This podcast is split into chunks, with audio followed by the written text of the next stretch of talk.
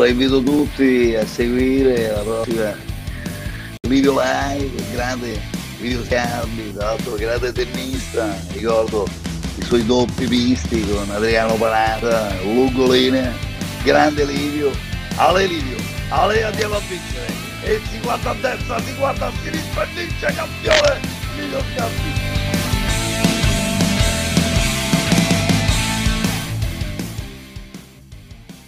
Eccoci qua, buonasera, benvenuti. Se avessi i capelli adesso mi metterei le mani dentro i capelli disperato per, perché insomma stiamo cominciando con qualche minuto di ritardo. Vi ringrazio in anticipo per la pazienza ehm, perché in realtà abbiamo avuto qualche problemino tecnico. Sapete quando all'ultimo momento la tecnologia decide che vuole piantarti in asso. Ecco, ha fatto più o meno questo e ci siamo insomma in qualche maniera aggiustati. Allora, um, vi do ovviamente il mio solito benvenuto. Siamo al nostro consueto appuntamento solito del lunedì sera, cambiato questa sera per eh, motivi.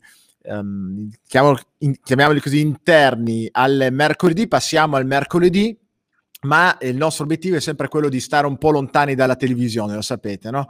Ho l'ambizione di almeno una sera alla settimana tenervi lontani dalla TV e farvi ascoltare, farvi guardare qualcosa di diverso, ecco, solite cose che non vengono proposte di solito dalla, dalla nostra televisione e che è difficile trovare in altro modo se non eh, andando a cercarsele un po' in rete. Allora, questa sera uh, ci eh, allontaniamo un pochettino dal, dal tema principale che ci ha accompagnato negli ultimi mesi, che è stato un po' la pandemia, il Covid, abbiamo intervistato, lo sapete, giudici, magistrati, avvocati, eh, medici, virologi, un po' di tutto per cercare di capire un po' cosa stesse, cosa stia in realtà accadendo e come comportarsi.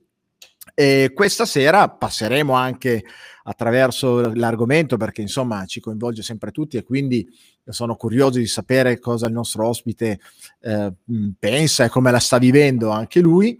Eh, ma questa sera esploreremo un po' il mondo che tocca a tutti quanti noi, chi più, chi meno, chi perché è appassionato, chi perché c'è dentro in qualche modo, ma insomma la musica fa parte della vita di ognuno di noi, anche, anche, anche se non lo vogliamo, perché accendi la radio, l'ascolti, in qualche modo la musica ha segnato e segna tuttora eh, i momenti no, magari più importanti della nostra vita. Quindi esploriamo, cerchiamo di capire se veramente la musica ci salverà come qualcuno eh, dice sempre e io in parte un po' ci credo.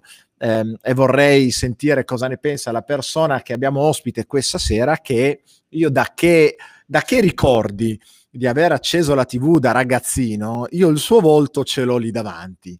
Uh, bandiera gialla, tutta una serie di, di storici eh, appuntamenti in tv, sempre ovviamente a sfondo musicale, dove la musica veniva ascoltata, ma veniva anche raccontata. E questa, se c'è una cosa che mi piace, mi fa impazzire, eh, sono proprio i racconti, sono le storie che girano attorno alla musica e a tanti altri. Eh, argomenti, mondi che sono affascinanti, che ci, ci, intrigano, ma non abbiamo magari la possibilità di vedere dall'interno. Ecco, questa sera con il nostro ospite avremo la possibilità di guardarlo un po' dall'interno, da un osservatore un po' privilegiato, perché sicuramente ecco, lui è all'interno della musica da una vita e mezza. Quindi non sto nella pelle, invito subito sul nostro uh, stage eh, virtuale il nostro ospite, Red Ronnie. Ciao Red, benvenuto. Ciao Livio, buonasera. Buonasera a te, grazie per aver accettato l'invito. Per me è un onore, come dicevo prima, ti vedo in tv e ti sento parlare di musica da una vita. Veramente, quando è che hai iniziato a, a fare insomma giornalismo televisivo? Uh, ma eh, con le prime radio libere, 1975, anche se io diciamo la musica ha salvato la mia vita, mi ha salvato dalla solitudine, mi ha salvato dall'emarginazione e quindi la musica per me è sempre stata una cosa molto importante, l'ascolto della musica. Oggi per me è importante restituire alla musica ciò che la musica mi ha dato e quindi eh, offrire i miei spazi ad artisti che non hanno voce e a quelli che hanno voce dare un palco che sia diverso. Eh, quindi Comunque diciamo che io ho cominciato a condividere la mia musica con gli altri da ragazzino quando chiamavo i miei amici a casa mia, avevo un impianto hi-fi molto molto bello. Dopodiché ho, ho, ho, insistito, sono andato avanti e ho iniziato con le radio libere. Le radio libere nel 1975 sono state qualcosa di incredibile perché, perché paradossalmente prima la RAI, Radio RAI non trasmetteva niente, trasmetteva soltanto le solite canzoni italiane e io ho potuto, cioè diciamo nelle radio libere per, per la prima volta hanno ascoltato i cantautori, tipo Vasco metteva i cantautori, io mettevo Jimmy Hendrix, Janis Joplin, Jefferson Airplane, Led Zeppelin, eccetera, e dopo il, il, punk. Quindi la musica è stata un qualcosa di, di sempre importante che ha attraversato tutta la mia vita e che non ho mai tradito perché io sono paradossalmente una persona molto fedele e alla musica sono stato sempre fedele, quindi non ho cambiato. E anche quando eh, lo stesso Berlusconi mi offriva l'opportunità di cambiare, cioè basta con questa cosa, fai, fai le rotonde sul mare, fai altri programmi che diciamo sarei potuto diventare quello che poi è diventato Jerry Scott, un bravissimo mm. presentatore, ho, ho declinato questo invito perché? Perché io sono, sono, per la musica, sono qualcosa per la musica. Red, eh, eh, sembra che aspetta, ci sto prendendo forse col microfono. Perché... Aspetta, allora aspetta, va meglio adesso? Come va? Va meglio adesso? No, non ancora. Aspetta, che, che così, così. aspetta eh, che sento io e così lo sistemo. Sì, effetti devo sistemare Eccolo, ora, ora, ora, ora. No, no, no, no, no, no, ora no, ora non va bene. Ora non va bene, adesso ci penso io a sistemare il microfono, fammi, lasciami soltanto mettere in cuffia qui, ecco fatto. Adesso dovrebbe andare bene adesso. Yes, Dovresti yes. andare bene adesso. Perfetto. Ok. Allora aspetta che rimetto, eccomi qua. Quindi, quindi adesso mi si però, però non, hai mai, non hai mai suonato in realtà, non hai mai fatto musica, sei sempre stato un grande consumatore appassionato. Per fortuna sono stonato, stonatissimo, e per fortuna non ho imparato nessuno strumento. Perché, perché dici per fortuna? Ma perché io sono un tramite. Secondo te, se io sapevo suonare la chitarra e viene da me Robert Plant, cantante dei Led Zeppelin, non ho la tentazione di suonare al posto di Jimmy Page e fargli fare Wall of Love Sicuro. e mi sento uno dei Led Zeppelin. No, Sicuro. non è giusto. Invece è giusto che io sia un intermediario. Poi sai, eh, l'emarginazione in campo musicale, il fatto di essere stonato, da piccolo mi hanno emarginato perché ero stonato, quindi in seminario mi hanno messo, hanno detto no, tu servi messa perché sei stonatissimo. Questo ha fatto sì che io ho, ho, ho apprezzato molto il fatto di dare spazio a chi questo mestiere lo sa fare.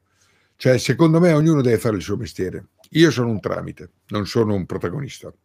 Mm-mm. Sono protagonista nell'essere tramite.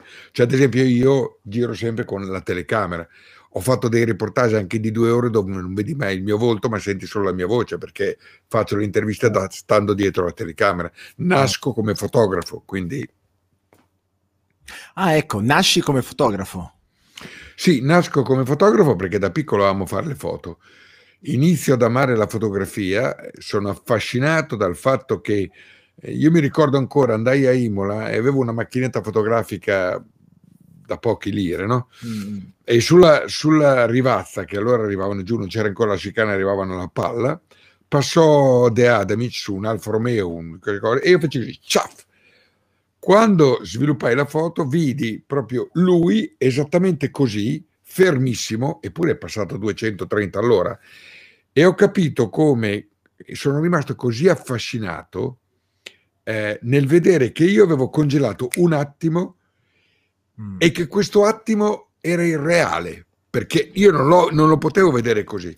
E da allora ho cominciato, ho cominciato, a fare foto, ho vinto i primi due concorsi fotografici e allora dopo aver visto i primi, vinto i primi due concorsi fotografici ho detto beh vabbè ok, ho cominciato a fare esperimenti eccetera. E ho fatto anche delle foto, la copertina, adesso non so se ce l'ho qui, ma la copertina di Vasco Rossi bollicina è mia e l'ho scoperto no. dopo 30 anni, pensa a te. Ah, dopo, l'ho scoperto un anno fa perché avevo dato delle, delle, diapositive a Vasco che avevo fatto, allora non è che lo fotografassero molto Vasco, dice tu, tu che hai fatto le foto, allora date a lui, a Guido Elmi, il produttore, poi mi hanno restituito lo scatolino, ho detto ma cosa hai fatto? Dice ma ne ho messo una dentro che era quella di lui a Roxy Bar, l'unica volta che c'è andato. E, e il, mio, il, mio, il mio regista Filo guardavo le diapositive, ma questa è strana, questa diapositiva mi ricorda qualcosa. Lui l'ha guardata così, ha preso la copertina di bollicine e la foto di copertina, la foto mia, ma perché ho, ho, ripreso quello scatolino di diapositive che avevo messo via nell'83, perché quando me l'ha dato io l'ho messo via e non l'ho più aperto. Adesso invece un, un, una galleria di Forlì, la Glance Art Studio, ha detto ma tu fai delle foto bellissime e allora fa- ho già fatto 3-4 mostre e, e, poi le stiamo stampando per metterle in vendita. Però, però per dire, io non, non, Ma io facevo le foto, sai perché? Mm. Perché se io vado a fare le foto e tornavo indietro, le davo Popster o Rockstar, che erano loro i giornali più belli d'Europa perché aveva carta patinata, foto meravigliosi. Cioè, io gli portavo servizio fotografico e articolo con l'intervista e loro dice, e, e mi ricordo il direttore dice, oh ma sti gruppi si mettono insieme per te proprio, ma chi sono sti clash? Quindi io facevo, facevo hai capito? Cioè, senti ancora rumore? Senti ancora rumore? Sì, no? sì, adesso sì, ora ma sì. porca vacca, ma perché porca? Aspetta, mi metto così adesso. Oh, ora no. Ora no. Eh, però si, eh, però sente, si sente poi. No, no, no, no, no. Allora, ok, okay. dovresti ora sentire sì, bene. Sì. Yep, eh? yep. Perfetto, perfetto, Non lo so, ma non questo microfono che va messo a posto. Allora. Perché c'è uno studio, vedi, cambio camere, faccio tutto quello che vuoi, però... però. Allora, chi vorresti intervistare che non hai ancora intervistato, Emanuele Azino? Jimi Hendrix.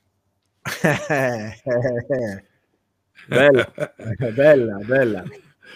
Come, come, Edoardo, qual è la migliore uh, rappresentazione che hai mai fatto? Quella che farò la prossima, uguale. Esatto.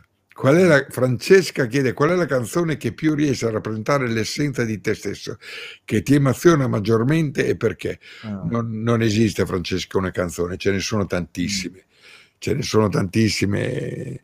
Quando sono in Sardegna ascoltare Non potrò riposare cantata da Andrea Parodi e mi fa emozionare quando ascolto e soprattutto so il significato del testo di 1983 di Jimi Hendrix è qualcosa di incredibile. Sono tante canzoni che hanno, hanno segnato la mia vita e quindi non è, non è una, hai capito? Pensa mm. paradossalmente anche, anche mh, Ciao amore ciao di Luigi Tenco che fu costretto a cambiare il testo eh, perché, perché, non andava bene quella, quel testo, perché il testo era un testo contro la guerra per Sanremo, però io mi identificavo, la solita strada bianca come il sale, il grano da crescere, io vengo dalla campagna, i campi da rare, e vedere ogni giorno se piove o c'è il sole per sapere se domani si vive o si muore, un bel giorno dire basta e andare via.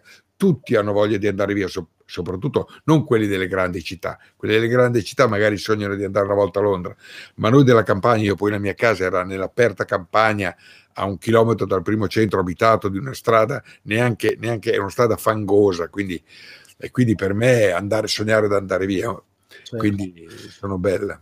Ti chiedo, eh, Red, um la musica oggi, anzi i testi della musica italiana oggi, eh, di solito insomma si parla poi sempre di amore, di, di, di, emozioni, ma il modo in cui se ne parla è cambiato veramente tanto da, insomma, negli ultimi anni. Cioè, hai fatto riferimenti a canzoni adesso insomma datate, no? di qualche decennio fa. Um, sono io vecchiotto e quindi un po', un po' non so come definirmi, però come facevano i insomma, i, i, i miei nonni al tempo, che sento la musica di adesso un po' troppo, non so, scurrile, maleducata, un po' troppo aggressiva. È una mia impressione, è il fatto che non sono più un ragazzino di 15 anni che va bene così, oppure c'è stato in effetti un, una, un, un cambiamento di tendenza e anche un po' un declino? Ma eh, io faccio sempre un discorso che, che, chi mi segue lo sa, vedo che c'è qualcuno che mi segue, vede ad esempio mm. Morabito, della gente nei commenti lo sa questo discorso. Allora, devi sapere che la musica è il più potente eh, media eh, di informazione, di emozione e di frequenza. La forza che ha la musica non ce l'ha nessun altro mezzo eh, se tu pensi anche biblicamente, lo dico sempre, no? le trombe abbatterono i muri di Gerico. Nella stessa guerra, se tu pensi la tromba del settimo cavalleggeri o le cornamusa degli scozzesi che incitavano ad andare a guerra con questo mantico, oppure gli indiani con quei tamburi, eccetera. No? Quindi la musica ha una potenza incredibile. C'è stato un periodo in cui la musica prima era solo cantata, diciamo, diciamo dai crooner ed era musica d'amore. In Italia avevamo Claudio Villa, all'estero c'era Frank Sinatra, Dean Martin, eccetera. No? Poi comincia la musica a prendere un attimo coscienza, soprattutto da parte dei neri. Noi abbiamo Billie Holiday che canta eh, una canzone eh, che racconta di questi neri frui, eh, strange fruits, no? Cosa sono quegli strani frutti appesi all'albero? Ed erano i neri che impiccavano. Quindi la musica comincia a prendere coscienza che deve raccontare anche delle realtà. Il blues, i neri con il blues andavano, diciamo, raccontavano la realtà del povero, no? eh, dello sfruttato. Poi l'apice avviene alla fine degli anni 60. Alla fine degli anni 60 la musica fa finire la guerra in Vietnam, iniziano le canzoni di protesta. Andiamo avanti ancora, arriviamo alla metà degli anni 80. A metà degli anni 80 avviene qualcosa di sconvolgente, perché? Perché Bob Geldof inizia facendo Band Aid, che poi diventerà Live Aid. In America fanno We Are the World, ma soprattutto Little Steven fa Sun City. Sun City. Sun City eh, raccoglie tutti i musicisti più importanti, perché Bruce Springsteen, Bob Dylan, Miles Davis, i Ramones, c'è tutto dentro. In Sun City loro dicono, attenzione, in Sudafrica ci sono i neri, era il periodo in cui Nelson Mandela era in galera, già Peter Gabriel ha fatto una canzone che si chiamava Bico, dove denunciava l'uccisione di Bico in prigione. Dice attenzione, in Sudafrica c'è una città dei divertimenti che si chiama Sun City, che è un po' la Las Vegas del Sudafrica, no? dove ci pagano, ci strapagano se andiamo là a suonare. Ma I'm gonna play Sun City, io non suonerò Sun City. Questo embargo però cosa ottiene? Infatti io l'ho chiesto, rumore anche adesso, c'è rumore? Sì. Ma porca vacca. Allora, dare un'occhiata. Aspetta, faccio, scusa, faccio vai, una vai, vai, vai, Tra l'altro, eh, mentre, mentre aggiusti, eh, ho sentito una volta eh, mh, che rispondevi, credo, ad, ad, una persona che ti chiedeva su Facebook qualcosa rispetto ai Queen e a Freddie Mercury, che credo che sia una delle poche persone che tu non hai voluto intervistare. Mi senti, mi senti bene adesso? Sì, ti sento bene. Sento bene. Ok. Eh, allora, sento la mia voce di ritorno. Sì, sì, perché devo mettere la cuffia, perché ah, ho tolto ah, la cuffia per... Ok, eccomi qua. Dicevo, Dicevo che, che... Sì, eh, sì. legato al discorso Sun City c'era anche quello, se non sbaglio, dei Queen Freddie Mercury, che tu forse sono stati gli unici che tu non hai voluto intervistare. Non, non è che non ho, non, che non ho mai chiesto. Non ah, ho mai okay. chiesto di intervistare, in quel periodo intervistavo tutti, quindi diciamo che l'avresti potuto fare. Beh, ho intervistato quattro volte David Bowie, Mick Jagger, Keith Richard, due volte Paul McCartney, George Harrison, Frank Zappa, eccetera. Potevo benissimo intervistare anche certo. perché non era famoso come loro. Eh, sì, perché io non, non, avevo accettato che in quel periodo, eh, in cui tutti hanno detto non suonerò a Sun City, i Queen andarono a suonare a Sun City andarono su Sun City per soldi, fregandosene. Comunque, tornando a, questo, a questa operazione, io ho chiesto a Little Steven a cosa è servito Sun City. E lui mi ha detto, vedi, Sun City ha spostato l'opinione americana del 3% in merito all'apartheid. Cioè il 3% degli americani che prima non gliene fregava niente dell'apartheid, eccetera, improvvisamente capiscono che l'apartheid è qualcosa di violento, di crudele, eccetera. I politici americani che già nell'85-86 guardavano i sondaggi d'opinione, in Italia siamo arrivati molto dopo, no? E i politici non fanno il bene del, della popolazione, ma seguono i sondaggi d'opinione. Cosa funziona? Questa cosa, allora la sposiamo. È un po' come se tu, che sei papà, ti, il bambino ti chiede, chiede a, a, tuo figlio cosa vuoi, cioccolata o insalata? È chiaro che ti dice cioccolata. Certo, certo. Quindi tu per andare, per avere il suo consenso, gli dai cioccolata tutti i giorni, ma non gli fai del bene. Allora eh, dice, quindi concede che i politici a questo punto hanno visto che il 3%, allora per acqu- conquistare questo 3% di voti, che so, erano un'enormità, sono andati contro l'apartheid. Quindi a questo punto è caduto l'apartheid, hanno liberato Nelson Mandela, c'erano le canzoni anche dei Simple Free Nelson Mandela, eccetera. Dopodiché è venuta l'operazione per cancellare il debito. Allora tu capisci che i politici che hanno degli interessi, che seguono gli interessi dei grandi potentati economici che li hanno messi lì, che gli hanno pagato la, la, tutto, e i politici cosa fanno? avere, dover ricevere Bob Geldof e Bono degli U2 che gli dicono che devono cancellare il debito in Africa, non ne possono più. Cioè, qual è l'unica soluzione?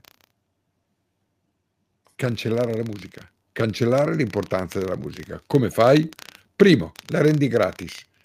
Nacque Napster, che era la rivoluzione, che bello, la rivoluzione, eccetera. Ma tu dici no, che, è... sta, che, è stata spinta, sì, è stata... Sì. Ah. Beh, la prima, cosa, la prima cosa me la disse, guarda, eh, mi ricordo che Scientology mi portò Nicky Hopkins, che lo aveva salvato dalla droga. Nicky Hopkins era un pianista incredibile, pensa che il pianista più bravo, lui ha suonato con tutti.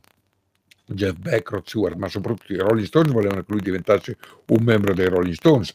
Ha suonato con John Lennon, con tutti. Wow. Era sul palco di Woodstock con i Jefferson Airplane.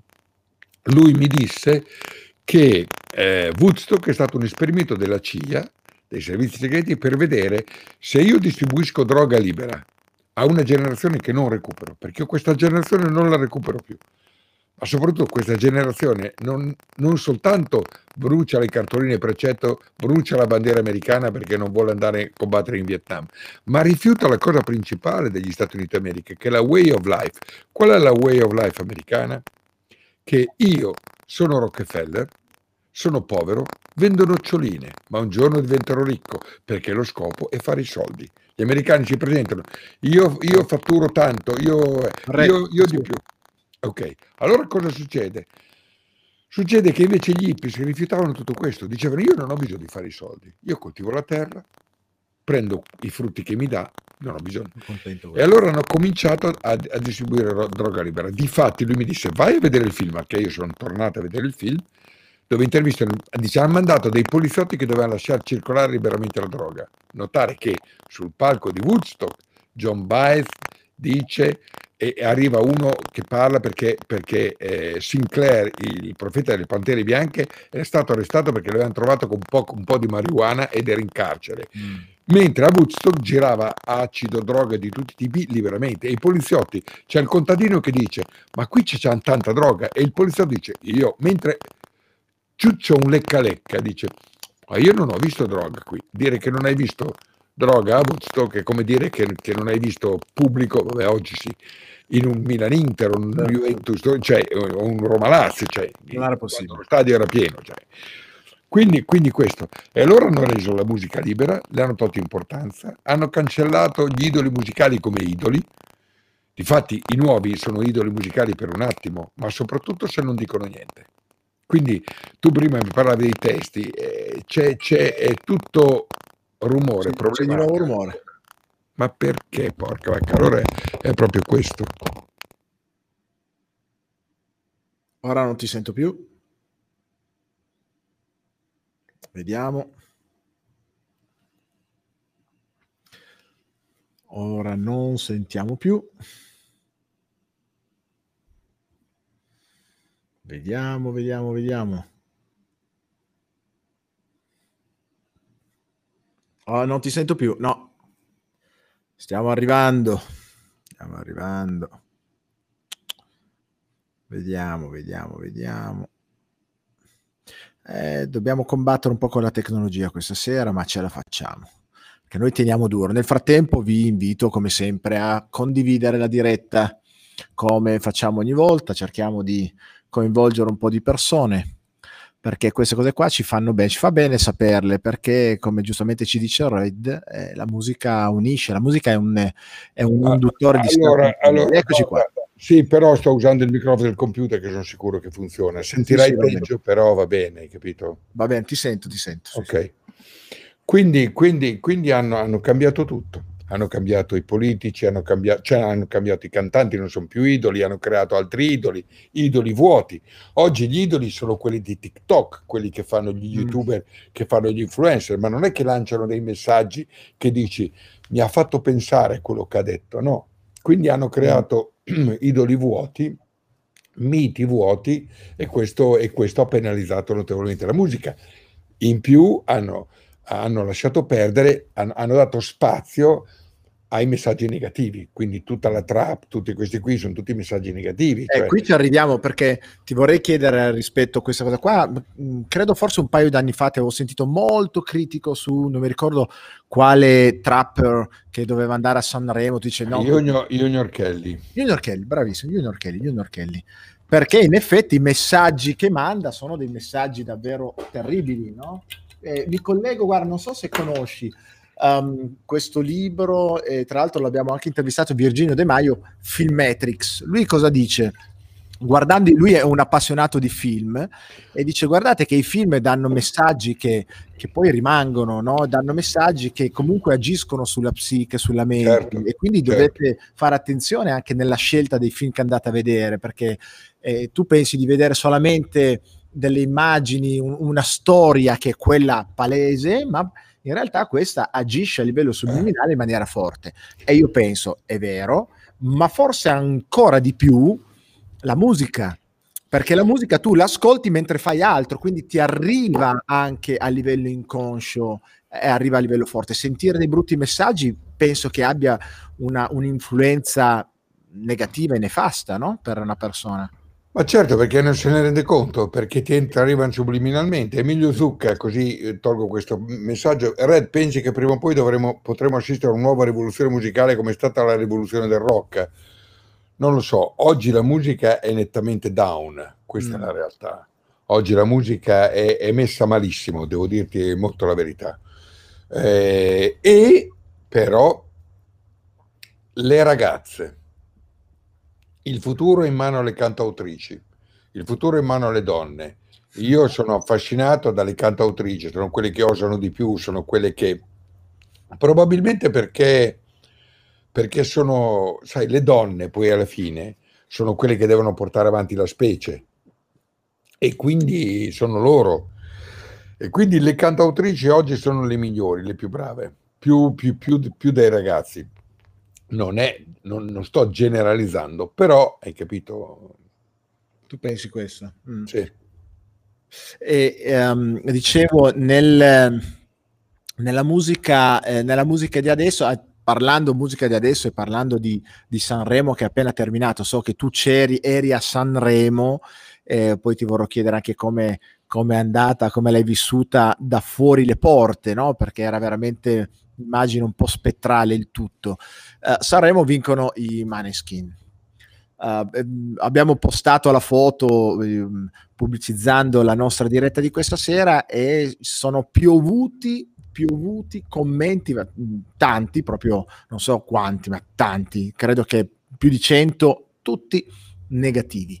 Negativi rispetto alla, ai testi, rispetto a come si sono presentati loro e così. Ora ancora una volta, forse un po' bacchettone, o forse c'è comunque da parte delle persone un, un'insofferenza rispetto a questo tipo di messaggio, eh, per forza controcorrente, per forza... Ma sai, allora, prima di tutto i Maneskin non è che abbiano dato un messaggio controcorrente, cioè i Maneskin hanno fatto del rock, hanno, sono bravi, sanno suonare bene, hanno una bellissima immagine, perché oggi l'immagine conta tantissimo. Sì hanno una bellissima immagine e, e, e, e basta. Io poi ho pubblicato adesso su Opti Magazine, fra l'altro mi sono occupato un, un video dove dimostro che il loro pezzo è, è una, una, un rifacimento, cioè il ritornello fuori di testa di una canzone di Antino, Anthony Laszlo che io ebbi nel 2010 a Live a Milano. Però, eh, vedi, Sanremo e, in questo devo dire una notte su Clubhouse eh, dialogando c'era Alberto Ferrarini che stimo molto che, che disse un pur non capendo niente di musica disse ma perché non hanno fatto un Sanremo solare un Sanremo dove invitavano tutti? Secondo me hanno sbagliato non posso giudicare però la scelta che loro hanno fatto del cast è stata una scelta eh, in base a questo criterio. Mm. sono in televisione ho il lockdown. I vecchi ce li ho tutti, ma ho casa anche i ragazzi. Allora io prendo quello che fa dei numeri su TikTok, quello che fa dei numeri su YouTube, quello che fa dei numeri su Spotify, li metto in un casting, se anche i vecchi non li ascoltano, tanto i vecchi sono costretti a guardare Sanremo, porto i giovani davanti allo schermo e, sta- e faccio l'80% di share. Non è andata così perché non puoi fare uno più uno più uno mettendo ingredienti che tra di loro non c'entrano nulla.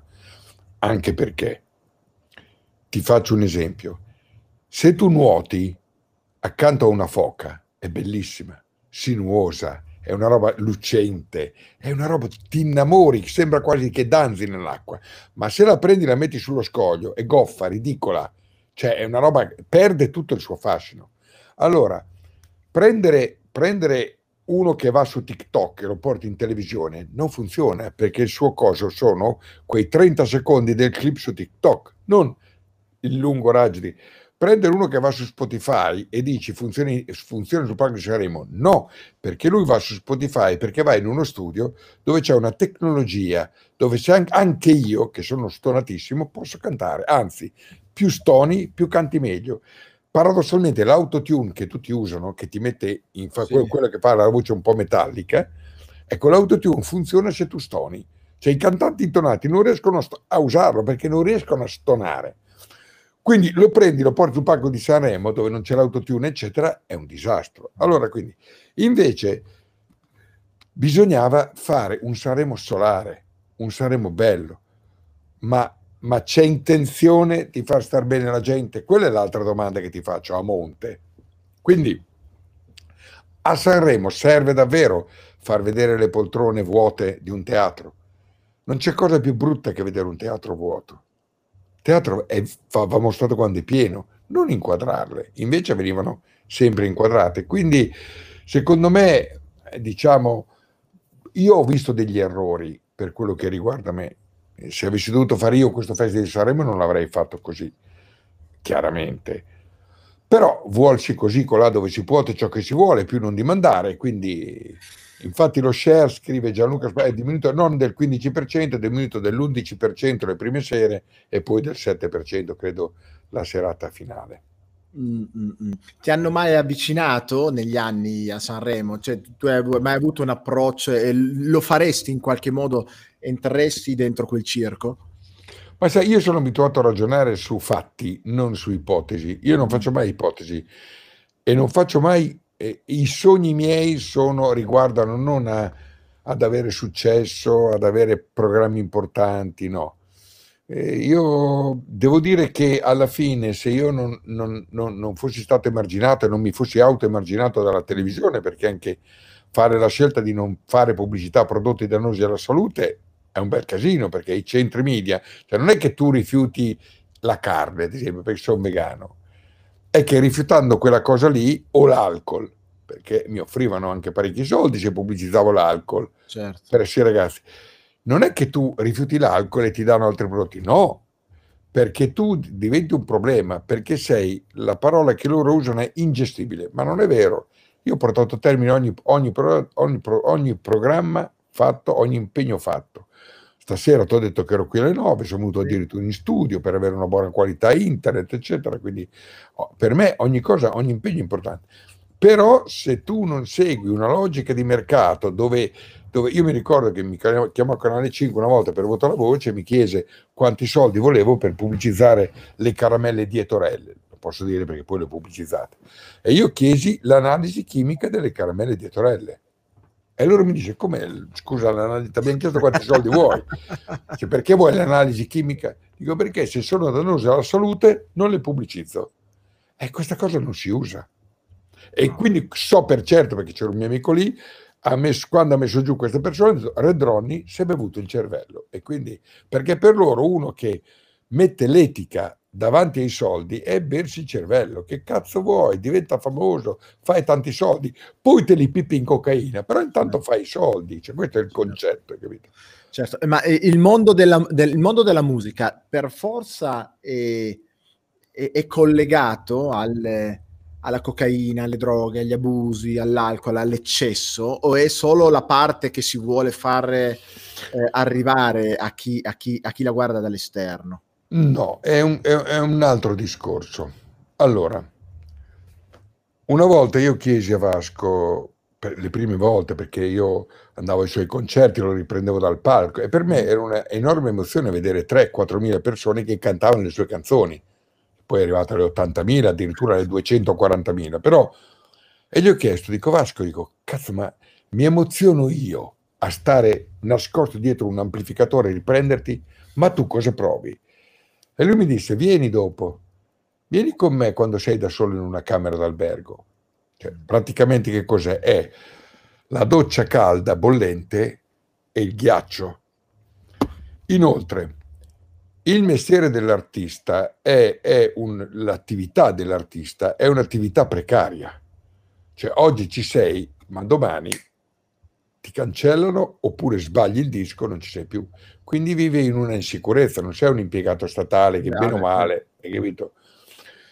Inoltre c'è un altro discorso che la, ehm, il successo è qualcosa di, di, Gino Poli mi dice il successo è come un cavallo imbizzarrito che solo chi c'è sopra sa che cosa vuol dire. Allora il successo è qualcosa che ti fa perdere la testa. Io l'ho provato, è tremendo.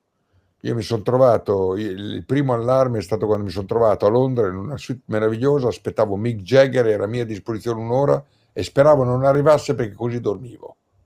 E ho, fermato l'attimo, ma scusa, ma il primo disco che ho comprato era dei Rolling Stones.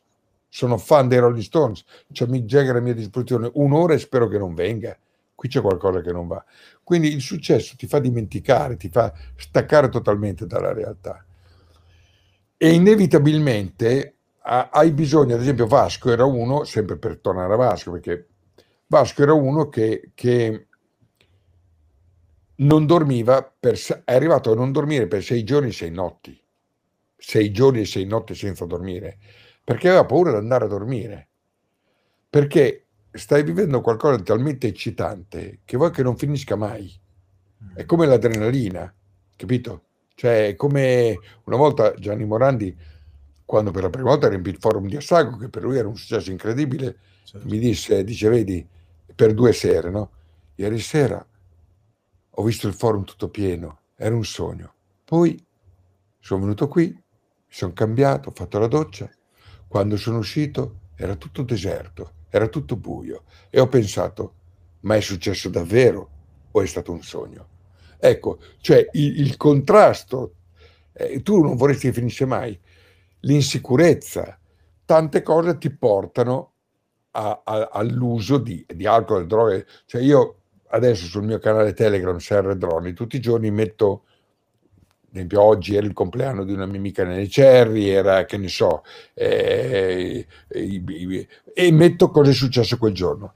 E guardando la storia del rock è pazzesco quanti personaggi siano morti per cirrosi dovuta ad alcolismo, overdose, eccetera. Perché ti autodistruggi? Perché l'artista è la persona più sensibile, non è il businessman certo. che fa soldi ma ha il pelo sullo stomaco, non ha sensibilità. L'artista ha sensibilità. Ciao Red, quest'anno sono vent'anni dall'ultima puntata del Roxy Bar su TMC2 Grazie. Il 17 aprile 2001, Andrea Spagnolo. Grazie Andrea, sei fantastico. Madonna. È un biografo. sì, sì, sì, sì. Beh, però l'ho ripreso dopo Roxy Bar su Roxy Bar, eh, l'ho ripreso Roxy Bar su Redroni TV, Roxy Bar TV. E quindi tu dici eh, non è tanto ovviamente né una moda né una consuetudine, semplicemente il fatto che sono persone sensibili che vivono live- per certi momenti a un livello così pazzesco che poi è difficile da gestire internamente, no? E quando questo viene a mancare ti, ti, ti, ti manca qualcosa proprio a livello biochimico dentro e spesso viene colmato eh, dalle sostanze. Cioè, Gianluca Travaglini scrive una cosa bella, è vero che Vasco Rossi agli inizi le feste dell'unità e affini venivano tirati i pomodori e le verdure, lui tirava dritto e continuava a cantare fregando degli sbeffeggiamenti del pubblico, no, non è, questo non è vero, però è anche vero una cosa che è stato molto bello perché quando, era, quando c'era ancora Solieri con Vasco, che suonava ancora la chitarra con Vasco, mimavano cosa succedeva alla festa dell'unità. No? Alla festa dell'unità Vasco cantava spiri piano per non fare rumore sono pronte le patatine avviso il caposala le patatine sono pronte e tu eh, con una mano una mano ti sfiori Ah, lei, venite, il tappo, il gioco del tappo. Ecco, questa era la realtà in cui Vasco cantava Alba Chiara in quel periodo, tra il gioco del tappo e avviso di caposala che sono finite le, le patatine. Quindi. Senti, secondo te c'è stato un, un, periodo particolare in cui la musica era particolarmente rigogliosa? Io ho vissuto soprattutto per dire la musica degli anni Ottanta, per me la musica degli anni Ottanta è stata qualcosa di, di strepitosa. Però, che cosa? Che cosa? Quale musica dici? Eh. Beh, io ho visto praticamente nascere eh, il successo dei Depeche Mode, degli U2, ma, ma, ascoltavo e con grande gioia, lo dico senza vergogna, i Duran Duran, gli UM, Michael, eh, George Michael, piuttosto che insomma la musica pop, rock del tempo. Eh, ed è stata musica straordinaria, mio, ma per dire eh, Sin City, eh, Bruce Springsteen, eh, secondo me hanno fatto degli LP in, quei, in quel decennio, in quel periodo lì, pazz- cioè se ascolti adesso la musica degli anni 80 è ancora tanto ascoltabile, tanto attuale, non capita con tutte le correnti musicali no? che, che, si sono, che si sono succedute poi. Per dire la musica degli anni 90 non la sento esattamente o quella del 2000 non la sento esattamente così. Ma allora questo è un fatto generazionale cioè ognuno di noi è legato alla musica che ha ascoltato durante la sua adolescenza se uno ha avuto la sfiga di nascere eh, di avere l'adolescenza ad esempio nei primi anni 70 ama il progressive e delle canzoni un po' smelense capito? Perché quella è la sua musica. Quella è la frequenza che ha amato. Quindi tu sei degli anni 80, ami la musica degli anni 80 ed è, ed è, ed è normale, perché noi, noi amiamo ciò che nel momento in cui gli dedichiamo molto tempo perché tu da ragazzo hai dedicato molto più tempo alla musica di quello che non dedichi adesso. Certo. Quindi, quindi questo è, è, è, è, inevitabile.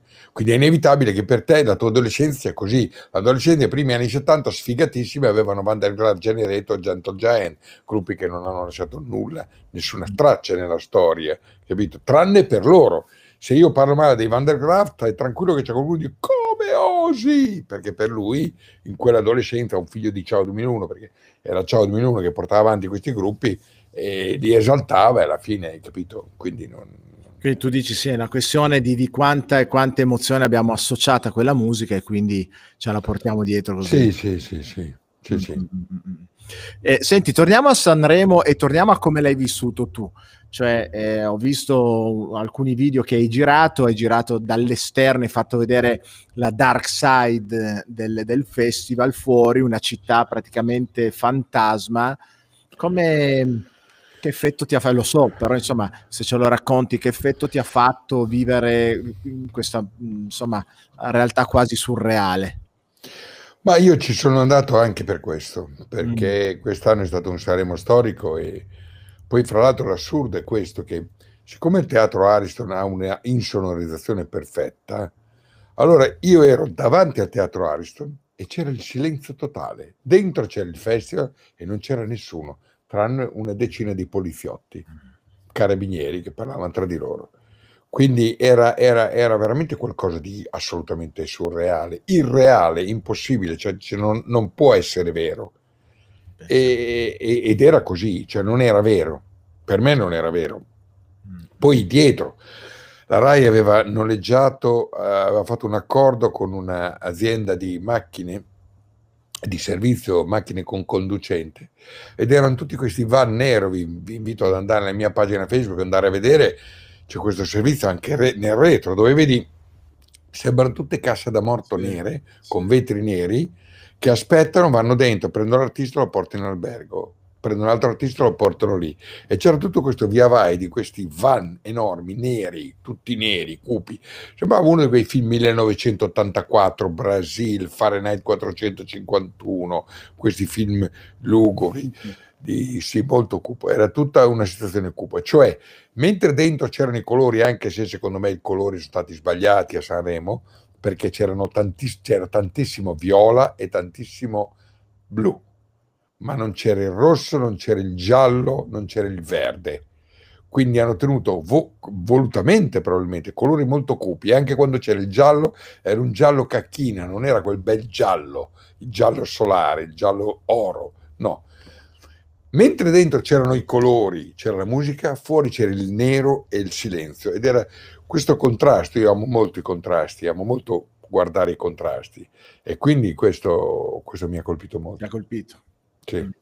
Um, come hai vissuto quest'anno di lockdown, di pandemia? Qual è la tua posizione rispetto a quello che è successo e, e le misure che hanno preso di contenimento, non solo ovviamente legato a Sanremo, anzi, cioè, come, come, come hai vissuto quest'annata tu personalmente? Ma guarda, io ho una fortuna che abito in mezzo ai campi e quindi diciamo ho, possuto, ho potuto fare delle camminate con, eh, con, mia moglie, la mia cagnolina e quindi, quindi ho potuto fare questo. Eh, chiaramente non l'ho vissuto bene perché, perché è finita la musica dal vivo.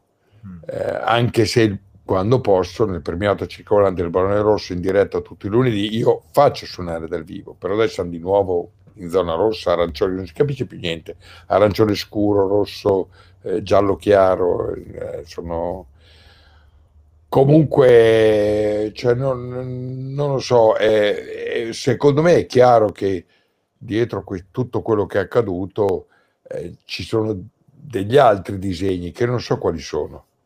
Eh, perché, perché non, non, si riesce, non si riesce, improvvisamente diciamo trovati catapulti. Se tu pensi un anno fa pensare che saremmo stati tutti in casa per un anno diventa tranne due mesi d'estate. Certo. Uno dice: Ma sei fuori. Cioè, è successo, non lo so, secondo me anche economicamente sarà, è, lo dicono tutti, è un disastro, sì, però secondo me c'è anche quasi una volontà, cioè, tutto sta, tutto viene delegato online, cioè tu non compri più dal negozio ma compri online tu non vai più al ristorante, ma ci sono le applicazioni che ti portano a casa quello che tu vuoi. Cioè è diventato tu, tutto online, tutta la cosa online. Io sono uno che i dischi, quando posso, vado ancora in via Oberdan a comprarli e mi rifiuto di comprarli online, preferisco alimentare ancora il negozietto, mm-hmm. hai capito? Mm-hmm. Anche se io gliel'ho anche detto, dico guarda che li pago di più da te. E lui mi dice, eh sì, Red, dice però per farti, per farti, guarda, ti faccio un esempio, un esempio banale, no? Allora, questo qui, questo qui è, è un hard disk 4 terabyte, ok? Allora, questo hard disk, eh, il, il, quello che lavora per questa azienda, lo ha comprato su Amazon. Perché? Perché Amazon ha investito un tot di soldi per fare delle offerte so, talmente sotto costo, questo, questo hard disk viene venduto ai negozianti a 189 euro. Amazon ne ha venduti a 89 euro, rimettendoci 100 euro ognuno. Perché? Mi ha ammazzato. Perché dice, ok, ci rimetto 100 euro ognuno, ne ho una limita, limite, limitata, ci rimetterò quanti? 10.000, 100.000 euro? cosa sono 100.000 euro? Investo perché dopo tu dici, la percezione è, se questo il negoziante me lo vende a 220 e da te lo trovo a 89, vuol dire che da te tutto costa meno e compro solo da te. Questo è, è il certo, concetto. Certo. Quindi sono stati fatti degli investimenti a perdere proprio per, per stroncare tutto quello che è il, il normale commercio. Capito? Cioè, eh, nell'ultimo anno stiamo assistendo al crimine, al culmine di una lotta contro l'umanità, scrive Federico Rotti, sto guardando. È, diffic- è, difficile non crederlo perché in effetti certe cose vanno veramente in quella direzione. Poi uno, insomma, minimamente ottimista nella vita e che vede il bello nelle persone e nella vita stessa, non vuole vederle queste cose, non vuole accettarle, non ci pensa e le rifiuta. Ma se, è come dici tu, no? se io indago, ma perché tu vendi un qualche cosa rimettendoci? È chiaro che c'è un disegno dietro per te commerciale. Nel momento in cui lo capisco, dico cazzo, però. Si, chiama, si chiama, pasturare. Quando tu vai a pesce, eh, a pescare, certo. butti via de, de, de, della roba che hai comprato. Perché? Perché poi arrivano tutti i pesci e dopo li prendi tutti. Certo. Semplice. Certo, certo, ma tutta la, la, questione legata al, um, alla, alla, pandemia è un po' anche questa, sembra una pastura, poi non si sa bene, perché almeno io personalmente faccio difficoltà a inquadrare quale possa essere il motivo, ma sembra tutta una grande pastura, perché certe cose sono illogiche. No? Parlando di Sanremo, io ho visto il video che tu hai fatto, che hai girato lì dietro, ci sono delle cose che sono illogiche. È, è illogico se io sono distante non mi tenere a casa. Cosa c'entra stare a casa dopo le 22? Perché non mi fai entrare in un teatro a guardare una manifestazione quando mi fai entrare in un autobus che è pieno? perché posso stare seduto al ristorante o su un aereo e non posso stare seduto a guardare un cantante? Cosa cambia la, di fatto? Non cambia, cambia, cambia una cosa molto importante, adesso te lo spiego e rispondo prima a questa domanda che vedo che è da un po' che qui, di Paolo Manca, hai mai intervistato, ti è capitato di vedere Rina Gaetano? Sì, l'ho intervistato. Perché secondo te le tue canzoni sono ancora oggi ascoltate, soprattutto dai giovani? Perché? Perché era avanti, perché era irriverente, perché era libero. Eh, quindi, e invece tornando alla tua domanda, Livio, ehm, beh, è chiaro, no? Io devo avere paura, io devo temere, io devo vivere nel terrore. Per vivere nel terrore non devo avere momenti di oasi. Vedi, tu hai detto prima, stiamo lontani per un po' dalla televisione. Io non è stato facile però grazie anche all'aiuto di Morena, mia moglie, che si arrabbiava quando l'accendevo, diciamo che da un anno non guardo più la televisione, io non guardo più nessun telegiornale. Però attenzione, non è che io non sono informato, eh? attenzione, io sono molto più informato di quelli che guardano i telegiornali, perché mi arrivano notizie da tutte le parti, mi arrivano video che mi fanno vedere situazioni da tutte le parti. Però non guardare più il telegiornale significa che vivo serenamente, cioè non guardo più i programmi, non posso neanche più ascoltare la radio, perché dovunque io accendo una radio musicale, stai tranquillo che tra un brano e l'altro parlano di un virus con il numero o parlano di altre robe.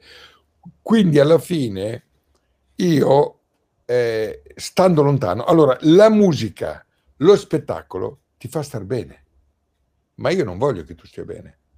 Io voglio che tu stia male. Io voglio che tu abbia paura, voglio che tu abbia questo. Per questo poi la musica alla fine, alla fine viene emarginata. La musica è quello che ti... il teatro. Tu dimmi tu, ma perché chiudere i musei?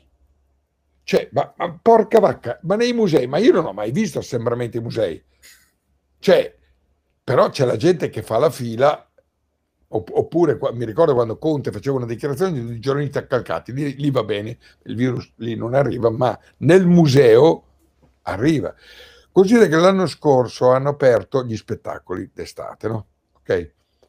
Bene, in non so quante migliaia di spettacoli, con, con non so quante centinaia di migliaia di spettatori, c'è stato un contagiato, uno, uno, uno.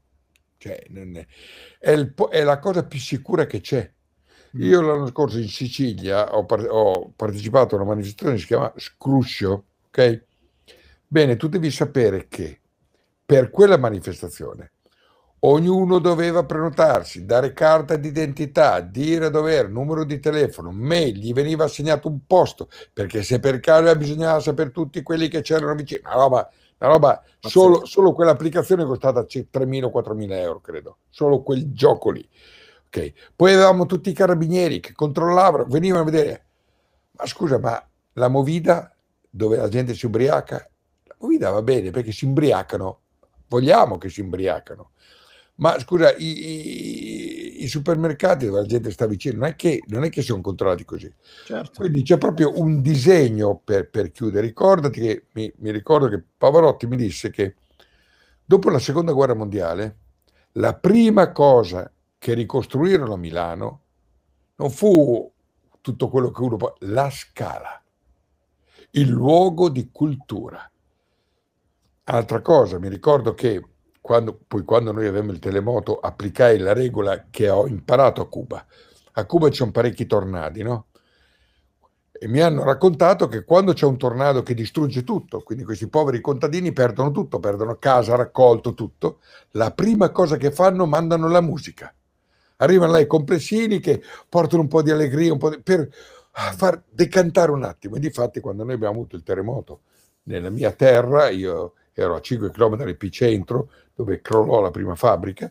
E, e, cosa feci io? Con Rock No War abbiamo preso dei cantanti, tra cui Gianni Morandi, Neck, Andrea Griminelli, Paolo Belli, eh, un cubano, Pepe Lopez eh, e Gianni Fantoni, eh, e siamo andati a portare allegria in, questi, in, queste persone che avevano perso la casa, che vivevano in una tenda, eccetera. E, e, e quindi perché? Perché la musica ti, ti fa star bene. Mm. Quindi se la tengono chiusa vuol dire che non vogliono farti star bene. È, è un'equazione logica, no? Eh beh, ma eh, guarda, se, se, a questo aggiungi di, tengo chiuse le palestre, non ti permetto di andare fuori all'aria aperta uh, e ti chiedo di indossare delle mascherine anche quando sei solo e quando sei a passeggio, perché di fatto anche se così non è, ma mh, questo ti chiedono di fare, se non lo fai ti guardano anche storto, sembra che tutto venga fatto, nessuno ti dice come stare in salute, come consumare delle vitamine piuttosto che alimentarti bene, che il nostro certo. sistema immunitario deve stare forte ma eh, anzi tu- sembra che facciano tutto per abbassare le difese immunitarie, per tenerti nel, appunto come dicevi tu, nella paura, nell'oscurità. Ora io faccio difficoltà a pensare al male di qualcuno che vuole il male di tanti, però non sono neanche stupido e dico ma scusate c'è qualcosa che non mi torna, qui se voi davvero voleste il nostro bene ci dovresti dire come stare bene, quindi come stare più felici, come stare più sorridenti, come stare all'aria aperta. Fate attenzione, ma state all'aria aperta, tenete la, la distanza, ma andate ad allenarvi, eh, frequentate i teatri, state, fate magari, che ne so, mettiamo uno ogni due metri, però ti permetto di vivere perché altrimenti alla fine il risultato che ottieni è peggiorativo. Di fatto, nonostante le misure, le cose non accennano a, a, ad andarsene, perché la realtà è che non sono misure veramente fatte probabilmente per, per far cessare né la paura né lo stato di emergenza. Ora, la musica credo che sia stato uno insieme a tutto il turismo dei settori probabilmente più penalizzati. Prima dicevi, e mi ha colpito quando hai parlato di Napster e della musica gratis, quindi tu non so, i vari Spotify o questi, mhmm, questi uh, piattaforme di musica, uh, non, non, pensi che siano un bene per la musica, che grazie a questi in realtà si possa diffondere di più ehm, e che possa essere insomma il futuro della musica? Assolutamente no. Mm. E te lo spiego per varie ragioni. Primo, quando io acquistavo un disco, ok? Metti questo, Super Session. Mike Bloomfield al Cooper Stills. Pare che è la prima volta in cui viene usata la parola session. Prendo questo disco, lo pago. Per me è importante. Significa che io ho pagato per questo disco e lo ascolto tutto e ne vado ad apprezzare, lo esploro e quindi magari c'è una storia dietro. Dietro venivano raccontate tutte le storie, ok? Oggi no. Oggi i brani, la musica è diffusa ovunque. Veniamo a un'altra cosa. Quando io acquisto questo disco, lo voglio ascoltare in un impianto hi-fi per sentire bene. Ok? Quindi lo metto, io mi ricordo ancora la faccia che fece Neck quando lo costrinse a fare il vinile del suo disco. Venne da me, lo mettemmo su, lui stava con gli occhi ma che bello, ma come si sente bene, perché hai qualcosa di solido, hai qualcosa di vero, hai qualcosa di, hai qualcosa di bello, hai un racconto, nel disco c'è un racconto, cioè apri, apri un disco dei Doors, vedi? Apri un disco dei Doors, dentro c'è tutta la celebrazione del Re Lucertola di, di Jim Morrison, tutte... Bene, però lo voglio ascoltare bene, quando noi compravamo un'automobile, una 500 anche, la prima cosa che facevamo andavamo dall'elettroauto, facevamo mettere subwoofer, woofer, Twitter, impianto, eh, cioè avevamo delle discoteche dentro la macchina. Me lo ricordo bene.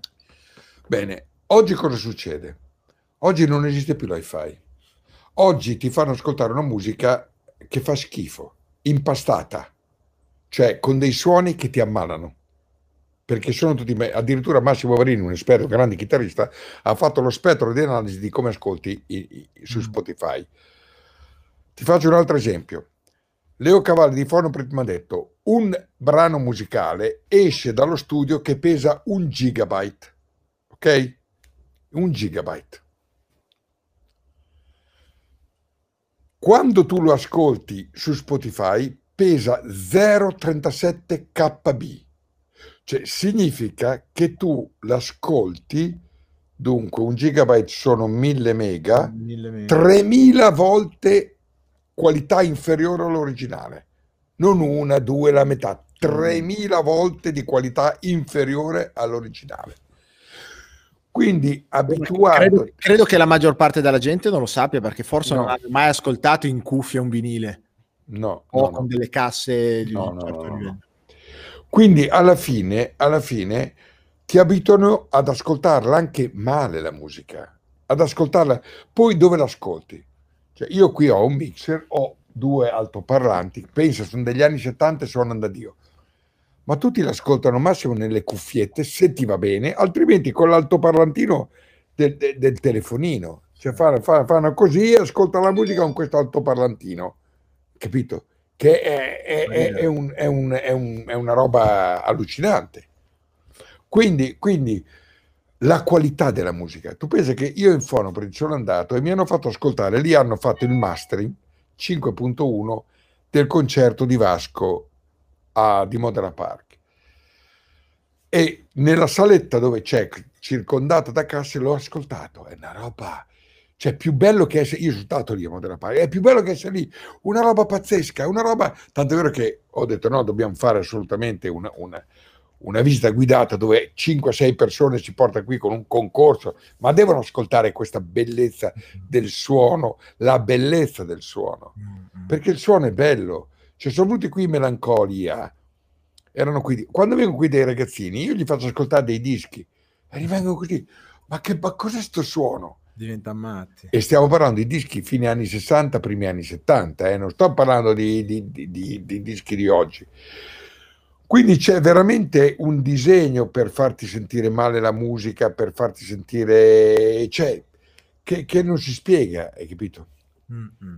Quindi sì, tu non pensi che questo faccia bene alla musica come qualità di fruizione? No, no, no, no, ma e, poi e, troppo... E, e al mercato serve. della musica invece Red, cioè al allora, fatto, io, a, sicuramente aspetta, aspetta. Angelo Danichelli dice meravigliosi vinili ho tutta la discografia degli U2 che ascolto sullo stereo di mio padre con l'amplificatore sì. valvolare anche lì le valvole hanno tutto un altro, un altro, un altro suono, hai capito? Eh sì, eh sì. Cioè il, il, il, l'industria musicale non gli interessa perché l'industria musicale campa sul repertorio.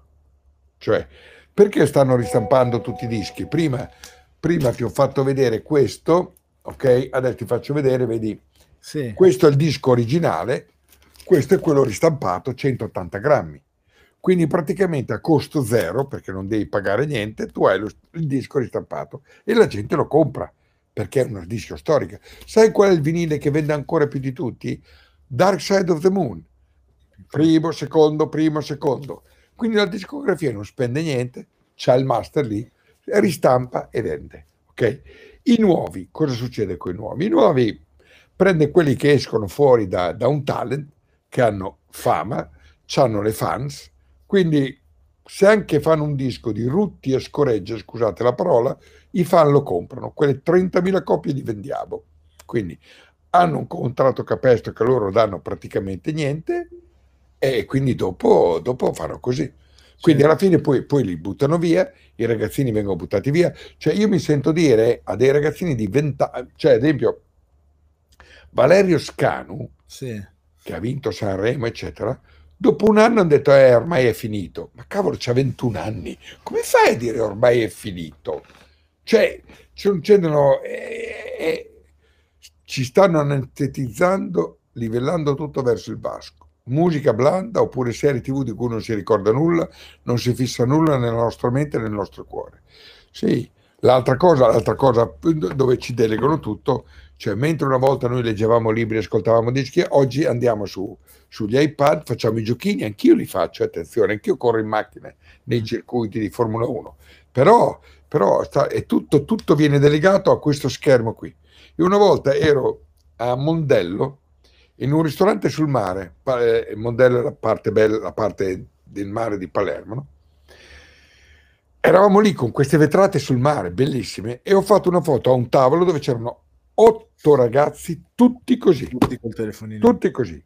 Cioè non guardavano fuori tra di loro, no, erano tutti così, tutti così. Quindi. Sì, sì, è terribile, è terribile. È terribile.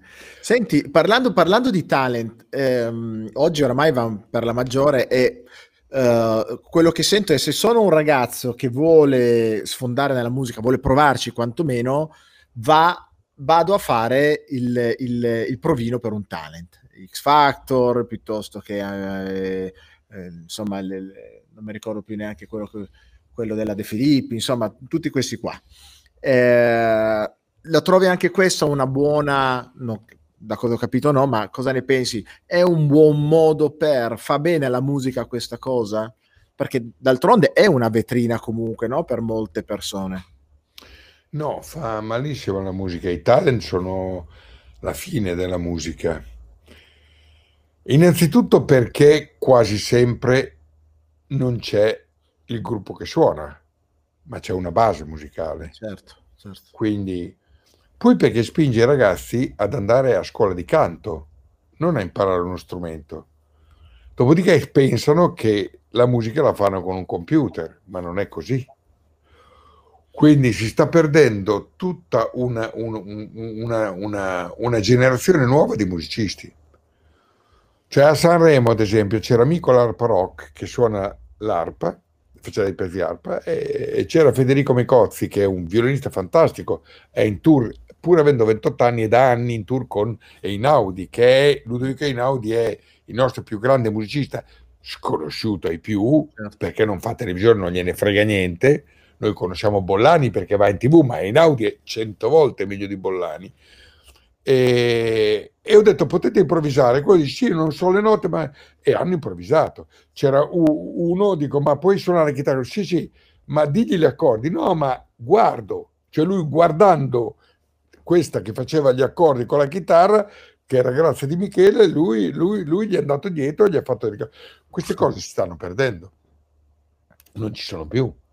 La gente vuole le scorciatoie, voglio diventare famoso subito, senza sapere che la fama è drammatica. Mm, mm, mm. Vasco mi diceva, quando sei famoso è un problema, perché tutti ti conoscono, ma tu non conosci nessuno. Cioè, e questa è, è, è una realtà che bisogna tenere. Tant'è vero che non è un caso che tutte le persone famose, lo dicevamo prima, che hanno avuto tanto successo, finiscono male, cioè nel senso o buttano via i soldi, o si drogano, o si ubriacano, o si ammalano. Cioè. Probabilmente in realtà non sono pronti per tutta quella, quell'energia. Sai, una, vo- una, vo- una volta mi ha raccontato un fatto strano hanno fatto un'indagine su quelli che hanno vinto, hanno fatto grosse vincite, sì, conto, sì, sì, Totocalcio, lotterie, eccetera, quelli che hanno vinto anche milioni, eccetera. Credo che l'88% sia finito oh, malissimo, o mm. suicida, mm. o ammazzato, o in povertà, no. o, o impazzito. Cioè, l'88%. Perché? Perché cioè, la gente dice, ah, se vincessi al che io dico, andiamo sulla realtà. Ok, vinci 5 milioni. Dove li incassi? Come fai? Di chi ti fidi? Cominciano i problemi. Perché devi andare sulla realtà. Dove li metti? Come fai a far sapere che non li hai vinti e ad avere tutti che ti bussano alla porta perché tutti pretendono i certo, soldi? Certo. Cioè, diventa un, un inferno, eh? Attenzione. Sì, sì, ma poi questi cosa fanno? Eh, aumentano la qualità della vita perché ovviamente con tutti questi soldi non è che dicono, boh, continua a vivere come vivo adesso per una generazione, due o tre, ma ovviamente iniziano a comprare quello che non hanno mai avuto, iniziano a, a stufarsi della vita che avevano prima, delle relazioni, degli amici, trovano finti, finti amici, finti conoscenti che vogliono i loro soldi, nell'arco di qualche anno si sputtano tutto e cadono, cadendo dall'alto, poi si ritrovano che hanno perso anche quello che avevano prima. Certo.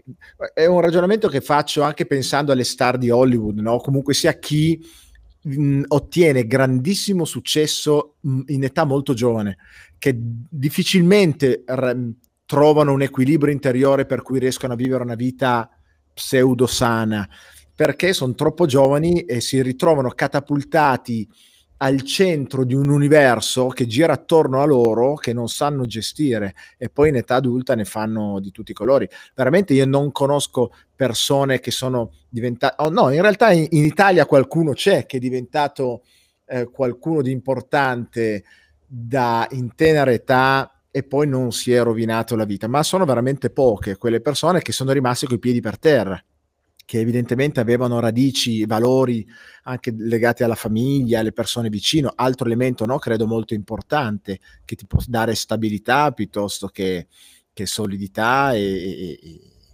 e, attaccamento alle cose normali di una vita normale, perché non è una vita normale di chi, quella di chi va fuori in una platea o va fuori per strada e si ritrova circondato da gente che vuole partire vuole toccarti, vuole parlare, non è la vita normale quella lì. Come si fa a gestire una cosa così? Tu in parte lo vivi perché sei una persona popolare da sempre, troverai no, le persone che quando vai in giro ti guardano in maniera strana, fanno così col, col gomito dicendo guarda chi è, guarda chi è, guarda chi è. Prova a pensare uno come, non so, al tempo Michael Jackson o, o, o Bono o questi qua, come, come fanno? Non hanno una vita normale. Tu ne hai intervistati tanti, quanti ne hai trovati equilibrati di persone che potresti dire ok, gli darei in mano, non so, mio figlio, una persona a cui voglio bene per fargli dei discorsi importanti sulla vita? Ma sai, eh, devo dire che mm, nelle interviste che ho fatto, forse perché si aprivano in maniera molto particolare, ne ho trovati parecchi. Eh. Mm. E tutti però hanno ridisegnato i valori. Faccio un esempio, David Bowie, che è quello che ha cantato eh, Possiamo essere eroi anche solo per un giorno, eh, lui mi ha detto, vedi, dice, col tempo ho capito che essere eroi è conquistare l'affetto delle persone che ti stanno accanto, essere un bravo marito, essere un bravo padre. Ho capito che quello è il vero senso di essere eroi. Così Keith Richard, Keith Richard dei Rolling Stones a un certo punto si è lasciato andare e mi ha detto ma sai io ero un ragazzino che suonava la chitarra e mio padre arrivava a casa da una dura giornata di lavoro e gli rompevo le scatole, suonava la chitarra e non lo lasciavo dormire. Cosa importa se io ho scritto Satisfaction se non ho la stima di mio padre? E sto cercando di averla adesso, gioco sempre a domino con lui e mi batte sempre, cioè tentare di ricostruire il rapporto, cioè alla fine, alla fine vedi, io, io ho avuto una popolarità molto grande, lo so perché una volta l'Abacus fece un'indagine su di me per decidere, commissionata dalla Fa3 di Fabri perché dovevano decidere se affidarmi la, la direzione, la pubblicità di una opera loro che facevano e scoprirono che io avevo una, una notorietà dell'89% che raggiungeva il 97% tra i ragazzi. Però io mi sono salvato, ma mi sono salvato perché distinto, le mie radici contadine hanno fatto sì che io sia rimasto nel mio paese. Tutti dicevano che io dovevo andare via dal mio paese, dovevo andare a Roma, a Milano, se volevo fare carriera, se volevo fare cosa. Però io ho resistito e quindi sono rimasto nel mio paese, nella mia casa, Pieve di Cento, eccetera, hai capito? E, e questo ti, ti, ti, ti, serve. Ho mantenuto un contatto con i miei amici, per i miei amici sono sempre quello del bar, hai capito? Cioè non, non è che eh, cioè, tornavo dal Gran Premio di Formula 1 di, di, di, di Monte Carlo, dove mi aveva visto per tre giorni dietro a, a Cesare Fiorio parlare con lui al muretto dei box della Ferrari, tornavo a casa e loro che avevano visto il Gran Premio in un televisore in bianco e nero nel bar, mi raccontavano a me quello che era successo. No, si è visto benissimo in televisione, te racconti delle puttanate. Cioè, questo è, è, la bellezza. E tu dici, eh, sì, hai ragione te. Io ero lì, parlavo col, col direttore sportivo, c'era Prost che era qui, che non è, lui mi diceva quello che succedeva, eccetera. Era, se ne era lì, ma tu da casa nel televisore bianco e nero hai visto meglio. È bella questa cosa qui, perché perché mantieni in conto, ti rendi conto che quella è la realtà. È inutile che arrivi a casa chi ti credi di essere, chi ti credi di essere, perché sei stato Premio di Monte Carlo al muretto dei box delle Ferrari ti abbiamo visto tutto in televisione. È un po', sai, come quando tornavano i condottieri no, romani, no? che avevano conquistato chissà che cosa e facevano la sfilata dei fori imperiali con tutti che li omaggiavano tutti i tributo. E accanto loro sulla biga avevano uno che dice a memento homo, qui pulvis esse in pulvere merverteri, cioè stai attento, sei polvere, polvere diventi, quindi non esaltarti, tanto anche tu sei destinato a tornare polvere. Quindi questo è, è importante per non sentirti chissà chi. Io non mi sono mai sentito chissà chi, ho avuto questa fortuna, non mi sono mai sentito superiore agli altri mai, anche quando, come dici tu, mi riconoscevano, eccetera. E mi sono sempre preoccupato degli altri. Cioè, il mio potere, io l'ho sempre usato, cioè io ho potere, ho potere nella discografia, benissimo, ok. Eh, vieni a intervistare gli Europe, quante fan mi fai portare dentro? No, non rompere i coglioni, red con le fan. Tu mi devi far portare. E io sceglievo delle ragazzine, coronavo il loro sogno, le portavo dentro, le portavo a conoscere Duran Duran, gli spandavo ballet. Cioè, per me, per me, è importante, tu non rimani per ciò che hai avuto, ma per ciò che hai dato. Mm. E quindi questo è importante. Invece tutti fanno la gara a diventare i più ricchi del cimitero, che è una cagata enorme. Mm, mm, mm. Qual è la... C'è stata una volta in qualche intervista, in una, un rapporto che hai avuto con qualche eh, cantante, gruppo, in cui sei riuscito a entrare in maniera insomma importante a livello a livello emotivo, empatico, in cui senti di aver dato, di solito insomma è il contrario, è la persona che dà, eh, porta un, un, valore non solo con le cose che dice, ma come le dice, insomma dà un messaggio, magari ti è mai capitato di, di avere avuto la persona che ti ringrazia perché magari è, successo il contrario, cioè che tu abbia dato qualche cosa di particolare durante l'intervista a qualcuno. Hai mai avuto questa sensazione, magari non te l'hanno riconosciuto, non te l'hanno detto, ma avuto la sensazione di aver dato tu qualcosa alle persone? Ma sì, eh, direi a tutti, perché poi alla fine quando erano con me si sentivano rilassati. Io mi ricordo una volta in Pineapple Studio di Londra c'era l'ex manager di Paul McCartney, casualmente avevo il computer con un hard disk nell'intervista, ho detto guarda che lui ha intervistato tutti, anche Paul McCartney, dice sì, mi fai vedere qualcosa? che gli ho fatto vedere qualcosa. Allora gli ho fatto vedere, ad esempio, Keith Richard, che io a un certo punto prendo la chitarra acustica e la do in mano a Keith Richard. E lui mi dice, te la tira in testa. Dico, no, l'ha suonata. Cioè, Keith Richard ha suonato la chitarra. Sì. No, non è possibile. E non ci credeva.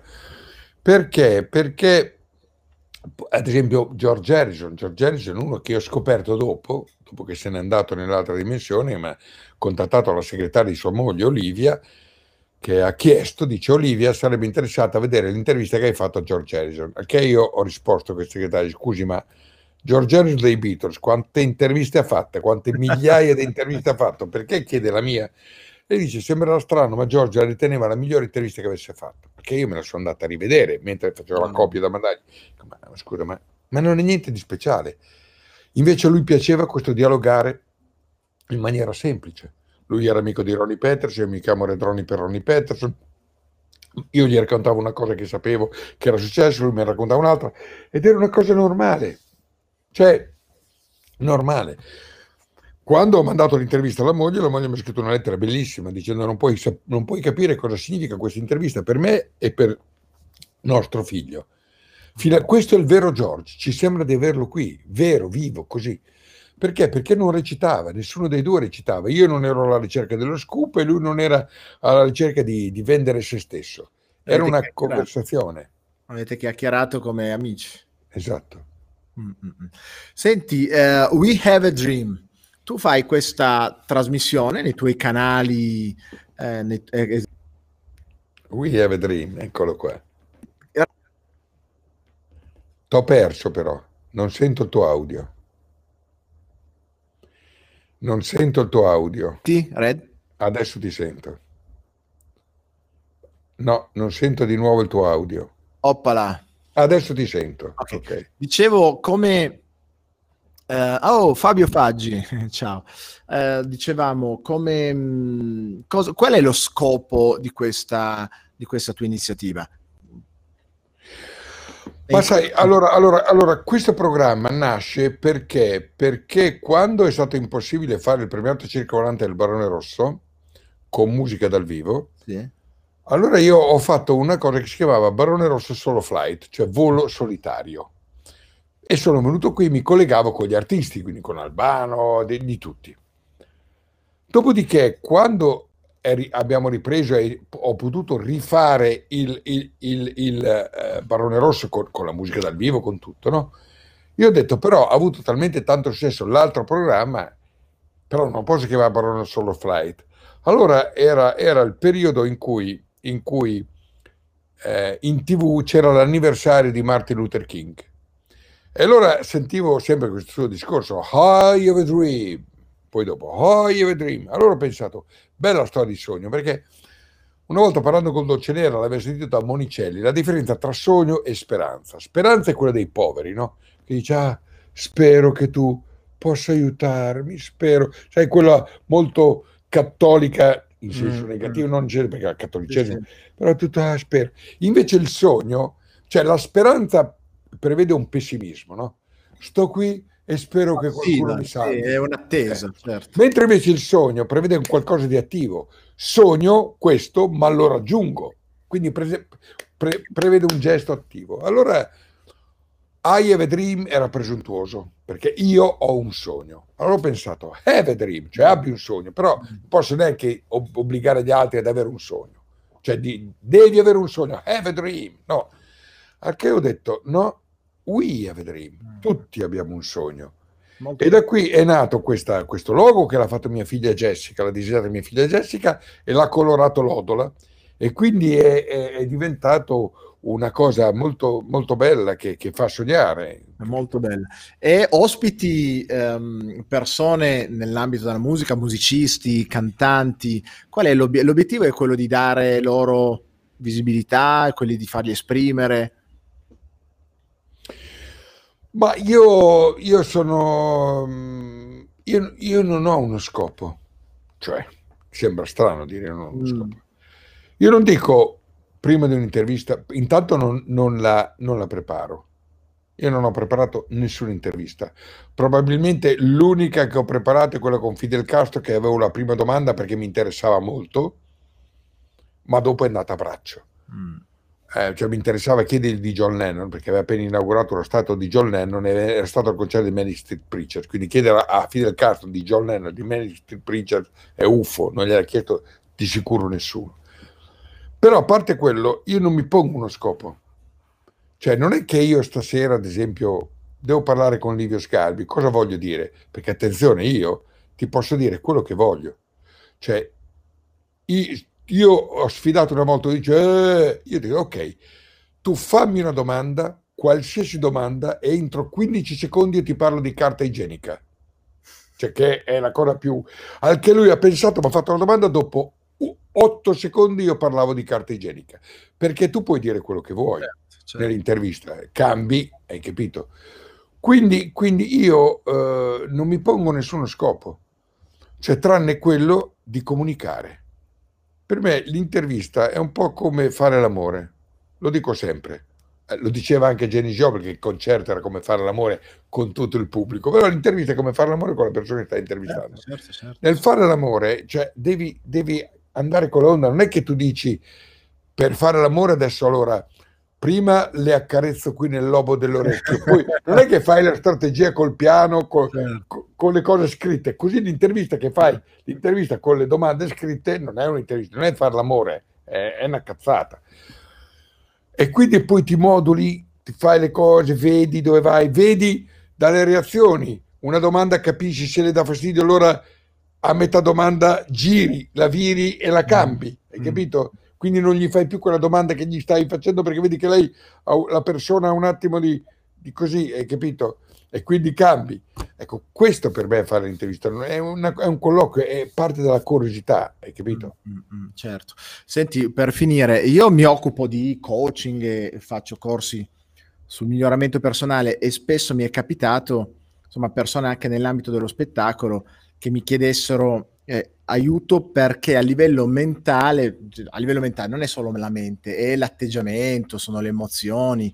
Quanto secondo te nel mondo della musica l'aspetto legato al, appunto al sogno o alla determinazione, al voler davvero arrivare da qualche parte eh, è importante e come si integra con anche il talento della serie? Posso immaginare che ci siano delle persone che sono riuscite a sfondare nonostante non avessero un grandissimo talento eh, se per talento intendiamo la capacità pura, non so, di suonare, di comporre o cantare, e, e quanto appunto quanto invece incide la personalità, il desiderio il, il, o il culo eh, anche, cioè, cioè l'essersi trovati al momento giusto nel posto giusto. Non esiste la fortuna. Abbiamo delle sliding doors. Aspetta che rispondo perché vedo F- Francesco Faggi che dice un carissimo saluto Red che giorni fa a casa saremo premiato che, che ne so di Elena Faggi, arrangiata da me. Sì, sì, sì. sì. Se non sbaglio, di dov'è? De- della Romagna Elena Faggi, giusto? Uh, no, no, credo, sinceramente non so, pensavo in realtà più dalle parti, dalle parti di Milano e dintorni. Uh, no, pensato, però glielo chiediamo, Fabio, dici... Ma, ma, ha un fratello Elena Faggi? Sì, è lui Francesco, Francesco che ci ha scritto il fratello. Ah, allora li ho incontrati, allora sono di Forlì. Sono allora sono di Forlì. Okay. Allora. allora, veniamo, torniamo a noi. Eh, io non credo esista, siamo di Forlì, vedi che sì, sì, sì, sì, Francesco Forlì. Io non credo che eh, esista la fortuna. Esiste il karma, esistono le sliding doors, esistono quei treni come tutti i famosi treni che passano una volta solo, non è vero, passano dei treni, se li sai prendere, se capisci che cos'è. Vedi, io lessi un libro molto bello che era La profezia di Celestino di James Redfield, dove ti insegnava cos'erano le coincidenze. Mm. Non esistono le coincidenze. Eh, tu devi capire dalla, dalla quella che tu credi sia una coincidenza che messaggio c'è. Quindi le persone dicono io ho avuto la fortuna, no, io ho avuto l'opportunità, usa la parola opportunità perché ti si è presentata un'opportunità e tu l'hai sfruttata. Certo. Non è fortuna. Non è fortuna, non c'è la sfortuna, quelli che dicono ah, che sfiga che ho avuto, una sfiga. Allora tu ti chiedi un momento, come ti sei comportato ultimamente? Cioè, io lo dico sempre a, a Coso, Federica Rotta scrive le dioincidenze, cioè che è Dio che ti manda. bellissimo, le dioincidenze, bellissimo. Cioè, io faccio un esempio, no? quando quando entra un hater, no? che si diverte a, a rompere i coglioni, a, perché gode in questo, dico, tu non sai il male che ti stai facendo. Perché ogni nostra azione è come lanciare un boomerang che torna indietro. Attenzione, il boomerang non torna indietro qui. Il boomerang fa un giro, non sai da dove ti arriva. Allora tu dici, cazzo, oggi ho una sfiga ultimamente, come ti sei comportato? magari hai trattato male una persona, magari hai rubato dei soldi a un altro, magari, e ti torna indietro, lo paghi da un'altra parte. Certo. Magari quello, tu pensi, l'ho fatta franca. No, non fai franco niente. Tutte le nostre azioni sono scritte in maniera indelebile nel nostro DNA, nel nostro curriculum, nella storia della nostra...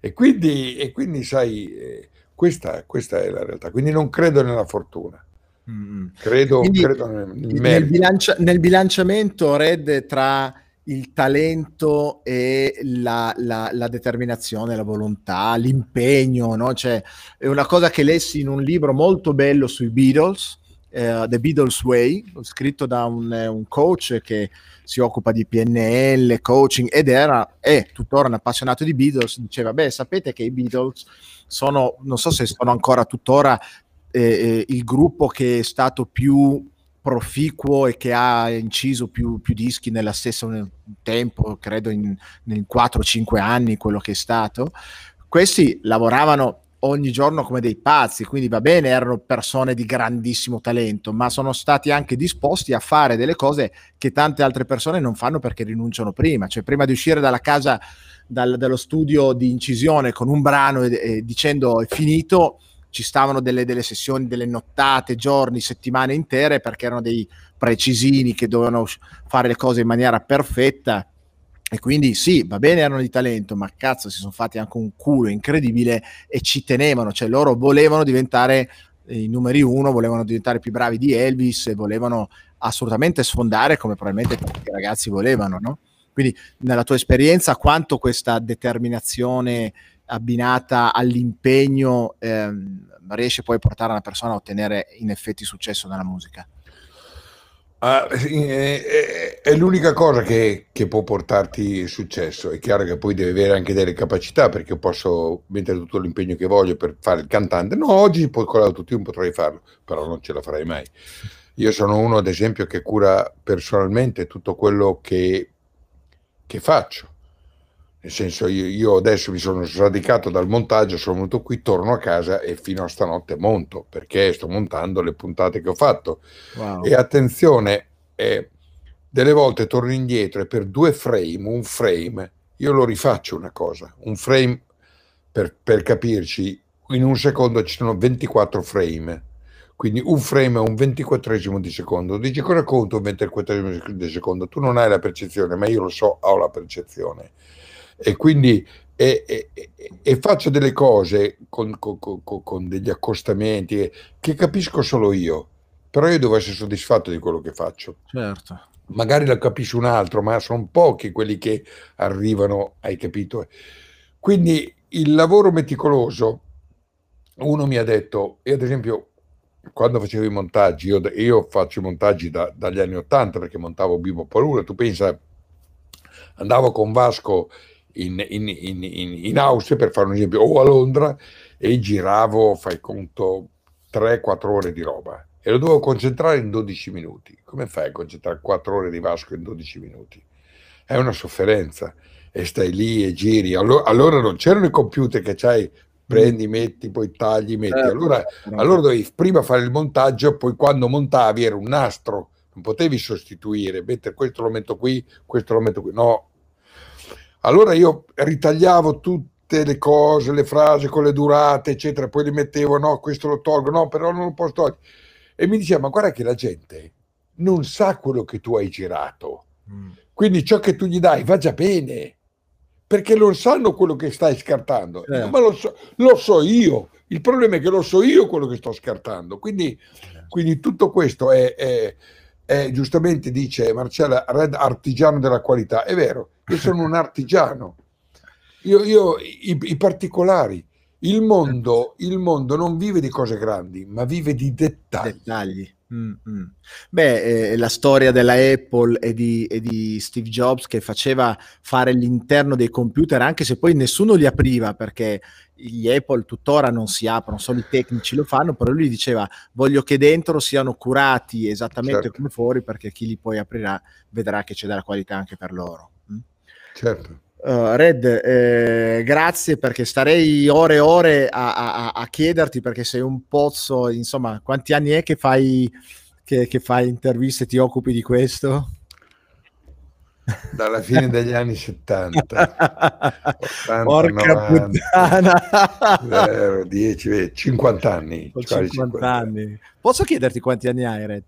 69. 69, beh, complimenti. E posso chiederti anche il tuo nome, vero? Red Ronnie immagino sia un, un, sì, un pseudonimo. Un pseudonimo. Sì. Il mio nome vero, in nome nomine, ricordati sempre questo. Il mio nome è Gabriele, l'arcangelo della comunicazione. Fate, fate Gabriele. Cioè, cioè, hai amici che ti chiamano così o tutto certo. il mondo oramai ti sì, sì, certo. No, beh, certo, beh, cioè, i miei amici del bar mi chiamano Gabriele, ah, okay. mia moglie mi chiama Gabriele capito? Quindi non Vabbè, no, sono tante persone che hanno, che hanno, ovviamente un nome d'arte e, e, e, anche insomma tra gli amici magari usano chiamarli o farsi chiamare col nome d'arte. Quindi. Allora, Gabriele, grazie, sei stato davvero super, super gentile, disponibile. Insomma, dopo immagino una giornata di lavoro stasera, tornando ti rimetterai a fare montaggio, sì. quindi non è mai finita, ma mi permetto di dire questo, io sono un appassionato, credo che ogni lavoro sia, come dicono gli inglesi, un craft, cioè una, un'arte, una, un artigianato vero, prima qualcuno diceva, no? L'art- l'artigiano della musica, l'artigiano della qualità, e penso che queste cose si possano fare bene solo quando si è appassionati. No? Una persona non può fare musica, non, non troverai mai un, un, musicista che non sia appassionato e che non passi tutto il giorno con la chitarra, con lo spartito, col pianoforte o a cantare, perché chiaramente tutta la sua vita è la passione. Ed è una passione anche occuparsi del, in questo caso della musica delle altre persone, dare spazio e dare possibilità alle, a, a, questi artisti di, di, di, di, poter trovare il loro spazio e magari avere anche fiducia e credere in loro stessi. Ti ho sentito più di una volta parlare con qualche giovane eh, ultimamente e, e, dare loro parole di incoraggiamento, magari anche forti, ma di incoraggiamento della serie non devi sottovalutarti, non devi sopravvalutare, ma non devi neanche sottovalutarti, devi giustamente esprimere quello che sai fare e, e farlo con tutto te stesso, farlo con passione. Beh, sicuro quello che abbiamo visto, Red, ma te l'avranno insomma restituito in tantissimi è la tua vita e si vede che ne sei un appassionato e che quello che fai lo faresti eh, lo fai ogni giorno, potresti fare gratis, lo potresti fare a pagato ovunque perché in realtà è la tua vita, perché ti appassiona, perché forse ti dà ancora di più rispetto a quanto tu non riesca a dare nonostante tutto l'impegno che metti, immagino, no? Ma sai, non, il, mio, il mio primo scopo non è mai stato il denaro, addirittura io per troppi anni, addirittura mm. ho, ho, lavorato nella perfetta antitesi delle regole del mercato, mm. cioè la regola del mercato è ho un'idea, trovo il denaro, tu che fai il motivatore saprai benissimo, no? Cioè, certo, si parte certo. dall'idea, si cercano i fondi e la si realizza. Io invece sento che devo fare una cosa, la faccio. I soldi in una qualche maniera, adesso mm-hmm. vediamo come facciamo. Poi quando mi chiedono perché hai fatto quella cosa lì, perché l'ho fatta, allora penso all'idea. Quindi io faccio il cerchio dalla parte imposta. Certo. Cioè giro, giro, dalla parte opposta. Cioè io certo. seguo l'istinto perché so che la devo fare e, e poi dopo il resto viene. Non, non, non, è mai cosa guadagno io, ma cosa creo con questa cosa. Mm. Mm. È ciò che crei. Poi sono affascinato dalle memorie, forse perché ce la stanno togliendo. Ci mm. stanno togliendo la nostra memoria storica, ce la stanno togliendo. Allora io sono, fin da piccolo ero affascinato dalla memoria. Tu pensa che io avevo una, mini, una cinepresa Super 8 che non aveva neanche l'audio, quindi era soltanto silenzioso. Sì. Me la portavo nascosta e andavo al cinema quando c'era Woodstock o quando c'era Monterey e poi quando c'era Jimmy Anderson, Jenny Joplin, alzavo la cinepresa e, e filmavo quel momento. Veniva a qualità pessima, però mi portavo a casa un po', allora non c'erano le videocassette, non è come oggi, c'era, c'era certo, il film, certo. andavi, poi uscivi, non è che ce n'avevi una copia. Certo. E quindi mi portavo a casa quella lì, perché sono sempre stato affascinato da quella che è la memoria, mm. il culto della memoria. E oggi ce la stanno portando via. Uh. Stanno portando via tutta la memoria, no? Uh. Noi, noi, noi, mettiamo le nostre foto qui, vanno in un cloud, questo cloud chissà dov'è, eh, le metto dentro a, a a Instagram, ma non ho letto però cosa ha accettato quando ho preso scaricato Instagram. Magari sono di loro proprietà, li diamo a Facebook, li diamo a YouTube, i nostri ricordi, le nostre cose, poi un giorno sparisce, perdi la password o fallisce qualcosa e non trovi più la tua memoria, non ce l'hai più. Ma ti, ti, dirò di più, eh, insomma ho fatto anche corsi di memoria per tanti anni, il fatto di passare da una cosa all'altra velocemente, come oggi insomma i social eh, ci obbligano a fare, perché così se stai d- più di 10 minuti su qualche cosa oramai è troppo, non 10 minuti, 10 secondi alle volte, TikTok sono secondi. Um, il modo migliore per perdere la memoria, il modo migliore per dimenticare le cose e switchare con l'attenzione della mente su più passaggi. Uno dei modi, ad esempio, per creare amnesie dopo, dopo una, una, una trance ipnotica è per dire, no? vuoi far dimenticare qualcosa a qualcuno, bam, distrailo, portalo con la mente da un'altra parte ciò che ha fatto prima se lo dimentica. Figurati no? quando parli di ci stanno togliendo la memoria, oltre fisicamente a toglierci i nostri ricordi, i telefonini non sono nostri, li perdiamo, il cloud queste cose qua, stiamo allenando la nostra mente a stare sul superficiale, sull'immediato e dimenticarci le cose. Purtroppo se ne approfittano quei politici che dicono delle cose dopo qualche mese o qualche anno fanno esattamente l'esatto contrario, tanto la gente è come se se ne fosse dimenticato, non c'è più memoria e, e e, e, purtroppo questa è la realtà. Senti Livio, c'è Angelo Zanichelli che mi chiede sempre della chitarra di Hendrix, ma non se ne può ah, parlare così al volo. Bravo, io te lo volevo chiedere in realtà. Eh, eh, la, la, la, chitarra di Hendrix è un racconto lungo che va fatto di notte perché coinvolge esoterismo, coinvolge cose strane che cui non puoi è troppo, dire... È, è, troppo, è, troppo, presto, dici adesso non abbiamo più tempo o hai voglia? No, no, no, no, ci vuole un discorso che dovrebbe... Io mi ricordo la feci una notte, l'ho fatto una notte a Dolce Nera a Palermo, mm. c'era Dolce Nera e Gigi, il suo ragazzo, e, e, lei rimase così, no? Fu, durò un'ora, un'ora e mezza, no? E alla fine era tutta spaventata, dice che bello, eccitata, spaventata, perché sai, ci sono, sono accadute delle cose molto strane, inerenti alla chitarra di Jimi Hendrix e non solo alla chitarra di Jimi Hendrix, perché per chi non lo sapesse, per due anni io sono stato il custode, non, non era mia, io ero il custode della chitarra che Jimi Hendrix suonò a Woodstock, sul palco di Woodstock, con cui fece l'inno americano pieno di sibili e bombe, eccetera. Quindi... Wow, wow. Eh, insomma, ci sono dei personaggi anche un po' particolari che probabilmente portavano delle energie un po' speciali, un po' particolari, no? Anche nella musica. Abbiamo avuto degli esseri che sono stati alieni, che sono venuti da noi probabilmente o da un altro mondo per, eh, e poi sono stati prelevati, quindi portati via. Ma del gruppo che frequentava Andrew Warhol uh, David Bowie, tutti questi, c'è un qualche cosa di particolare che tu sai che ci, con cui ci puoi lasciare rispetto a questi argomenti qua oppure no? No, no, non, il gruppo di Andy Warhol è un gruppo newyorkese eh, molto anche dedito alla droga, eh, parlando dei Velvet Underground, eccetera. Sì. Bowie non era molto Andy Warholiano, Bowie era inglese, non era di New York e quindi eh, poi Andy Warhol era, era, anche lui ossessionato dalla memoria.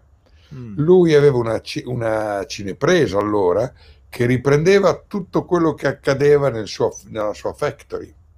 Cioè questa, questa, questo culto della memoria, del mantenere la memoria, a parte il fatto che quello che faccio io è nulla rispetto a quello che viene fatto. Tu non sai, ma tutta la nostra conversazione è già nei database di, certo. Di, di, di cose.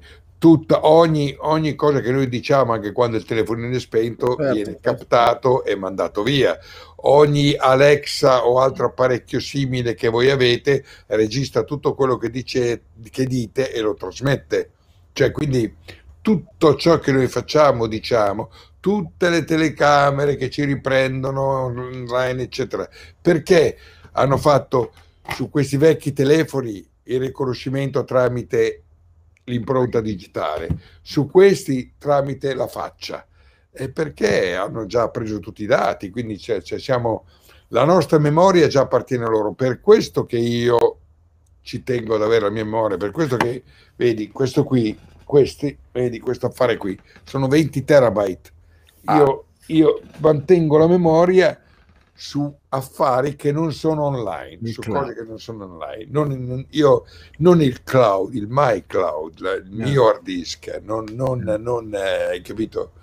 Senti, fammi, fammi, sapere solo se questa storia della chitarra di Hendrix la racconterai a breve da qualche parte o se un giorno tornerai qua tardi, tardissimo e ci prendiamo solo il tempo per raccontare la storia. No, no, non lo, so, no, no, non lo so, non, non, eh, quando quando verrà il tempo. Cioè tu non puoi, tu non puoi dire adesso io vado a, a, raccogliere il grano perché non è maturo, lo hanno appena mm. piantato magari. Quindi è una roba che devi sentire dentro di te. Magari io faccio delle dirette il sabato sera che durano tre ore, si chiamano Let's Spend Saturday Night Together. E magari una sera ne faccio, ne faccio una, una, una, su Hendrix, magari non lo so, l'ho fatta una volta. È strano vedere Red essere intervistato Giuseppe Brandi, hai ragione perché io che faccio le interviste, io non amo essere intervistato, mm. è vero, tant'è vero mm. che non ne faccio tante. È come un fotografo, uno dei fotografi che, di Cuba che fotografò, eh, fotografò eh, eh, Che Guevara, mi dice che Che Guevara non amava essere fotografato perché Che Guevara era un fotografo. Ah. Infatti Che Guevara amava fare la fotografia, molte foto, qui in Angola fece tutte lui le foto. Quindi di conseguenza io che faccio interviste non amo molto essere intervistato. A me verrebbe voglia di intervistare te, non deve essere intervistato io, hai capito? Non, non, mm. eh, quindi... Sei più da dietro, da dietro, le quinte rispetto che sotto i riflettori? Ti piace sì, sì. Tu, pensa, tu pensa che il primo Biboppalula, mm. perché dopo Bandiera Gialla feci Biboppalula, il primo Biboppalula uh, hai parlato solo tu per tre ore. Mi, sta dicendo Morena. Non ho eh, parlato per tre ore, ho parlato per due ore. E eh, poi voglio dire, sì, cioè quello, che volevamo, è quello che volevamo. Eh, Milena, no, che Milena no, Morena, Morena, Morena, Morena. Allora, allora, allora sì, beh. allora, allora quindi, quindi non mi ricordo più cosa stavo dicendo. De, da, eh, no, davanti, da, sotto i riflettori o dietro le, dietro le quinte?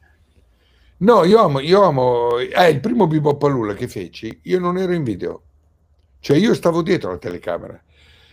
Poi eh, ho preso il disco di Fresu, è molto bello, vede che Fresu è stato ospite mio ieri sera. Poi cosa è successo? Che Carlo Freccero, che era, allora dirigeva Rete 4, era mm. andato a Rete 4, però era quello con cui avevo iniziato a fare bandiera gialla, ci incontrammo a mezzanotte nell'ufficio di Rosana Mani TV Sorrisi Canzoni perché io mandai a, a cagare il direttore di allora, il nuovo di Italia 1.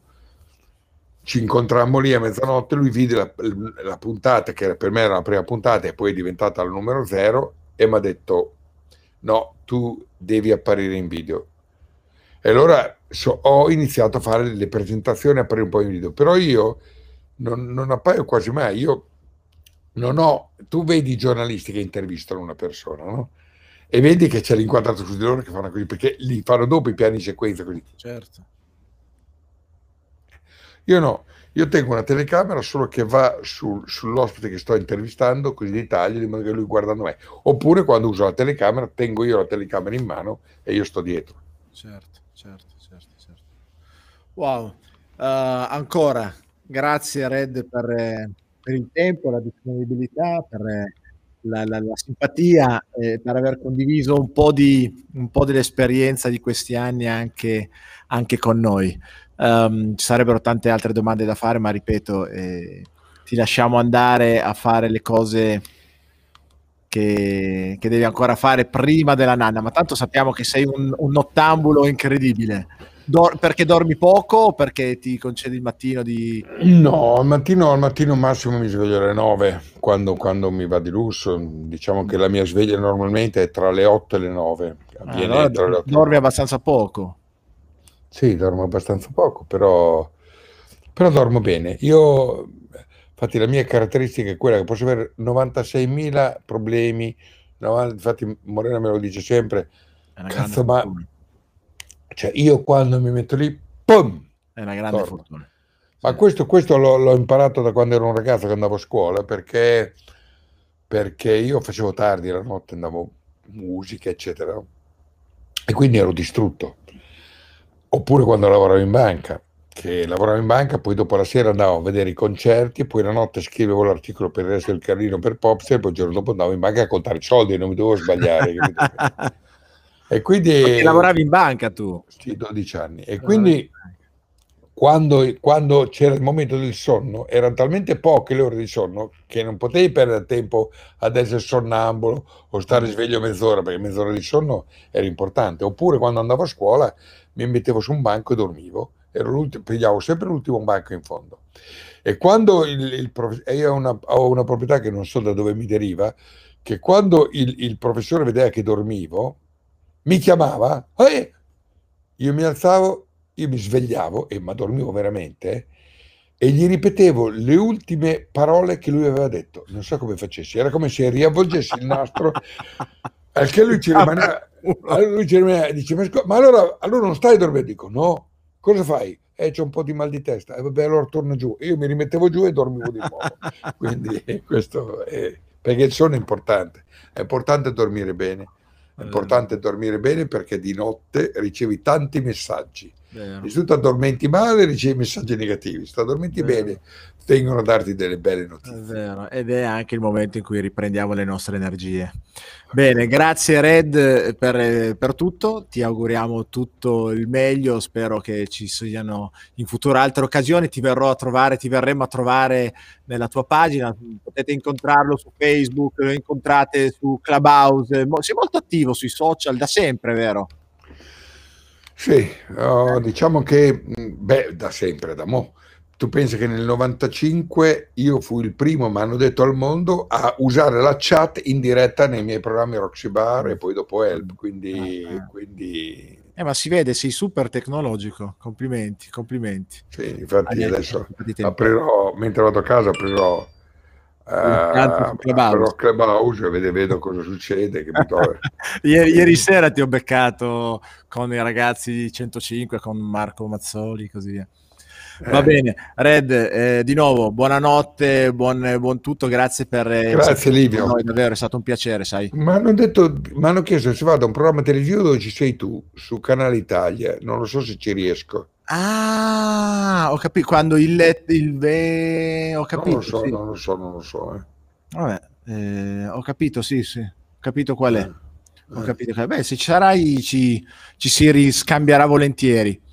Ok, grazie. No, ciao. grazie a te davvero, un abbraccio. Ciao, ciao buonanotte. Buonanotte a te, ciao. Bene ragazzi, eh, che cavalcata anche stasera, è stato davvero un grande piacere, abbiamo conosciuto una persona straordinaria. Ecco, una cosa mi permetto di dire, eh, è sempre un grande piacere quando hai un'immagine di una persona perché l'hai conosciuta non direttamente in questo caso, ma hai conosciuto ehm, prima e se non, eh, insomma, come tutti quanti voi, probabilmente dalla TV, la radio, insomma, in quei momenti lì. E poi le incontri e ti fai un'idea ovviamente di quella persona, poi hai modo di parlargli e che bello vedere che si tratta esattamente della persona che hai immaginato e, e, e ti dà esattamente l'impressione che hai avuto anche dal, dalla, dalla, sua conoscenza eh, attraverso lo schermo. Significa che è una persona vera, significa che esattamente si presenta al pubblico per quella che è. E io adoro questa cosa perché purtroppo è una merce in una persona mm, che sta diventando sempre più rara. Quindi sono stato molto contento di averla avuto con noi. Uh, credo che l'abbiate apprezzato. Come sempre, la maggior parte dei nostri amici ci rivedranno registrati nei prossimi giorni. Uh, noi ritorneremo il prossimo lunedì. Eh, torneremo in realtà il prossimo lunedì parlando di Covid, avremo con noi l'avvocato Nino Moriggia, che è il fondatore del Comicos, del Comitato per la difesa e la tutela dei diritti costituzionali. Torneremo a parlare delle ultime sentenze del TAR eh, molto interessanti che hanno fatto parlare che in qualche modo forse aprono qualche spiraglio alla, alla nostra, eh, alla nostra, come dire, eh, eh non battaglia, però insomma alla nostra resistenza per tutelare nostre, eh, i nostri diritti acquisiti. Ok? Vi bacio, vi abbraccio, vi voglio bene e sono contento di aver vissuto anche questa esperienza insieme a Red e insieme a tutti quanti voi. Vi aspetto il prossimo lunedì.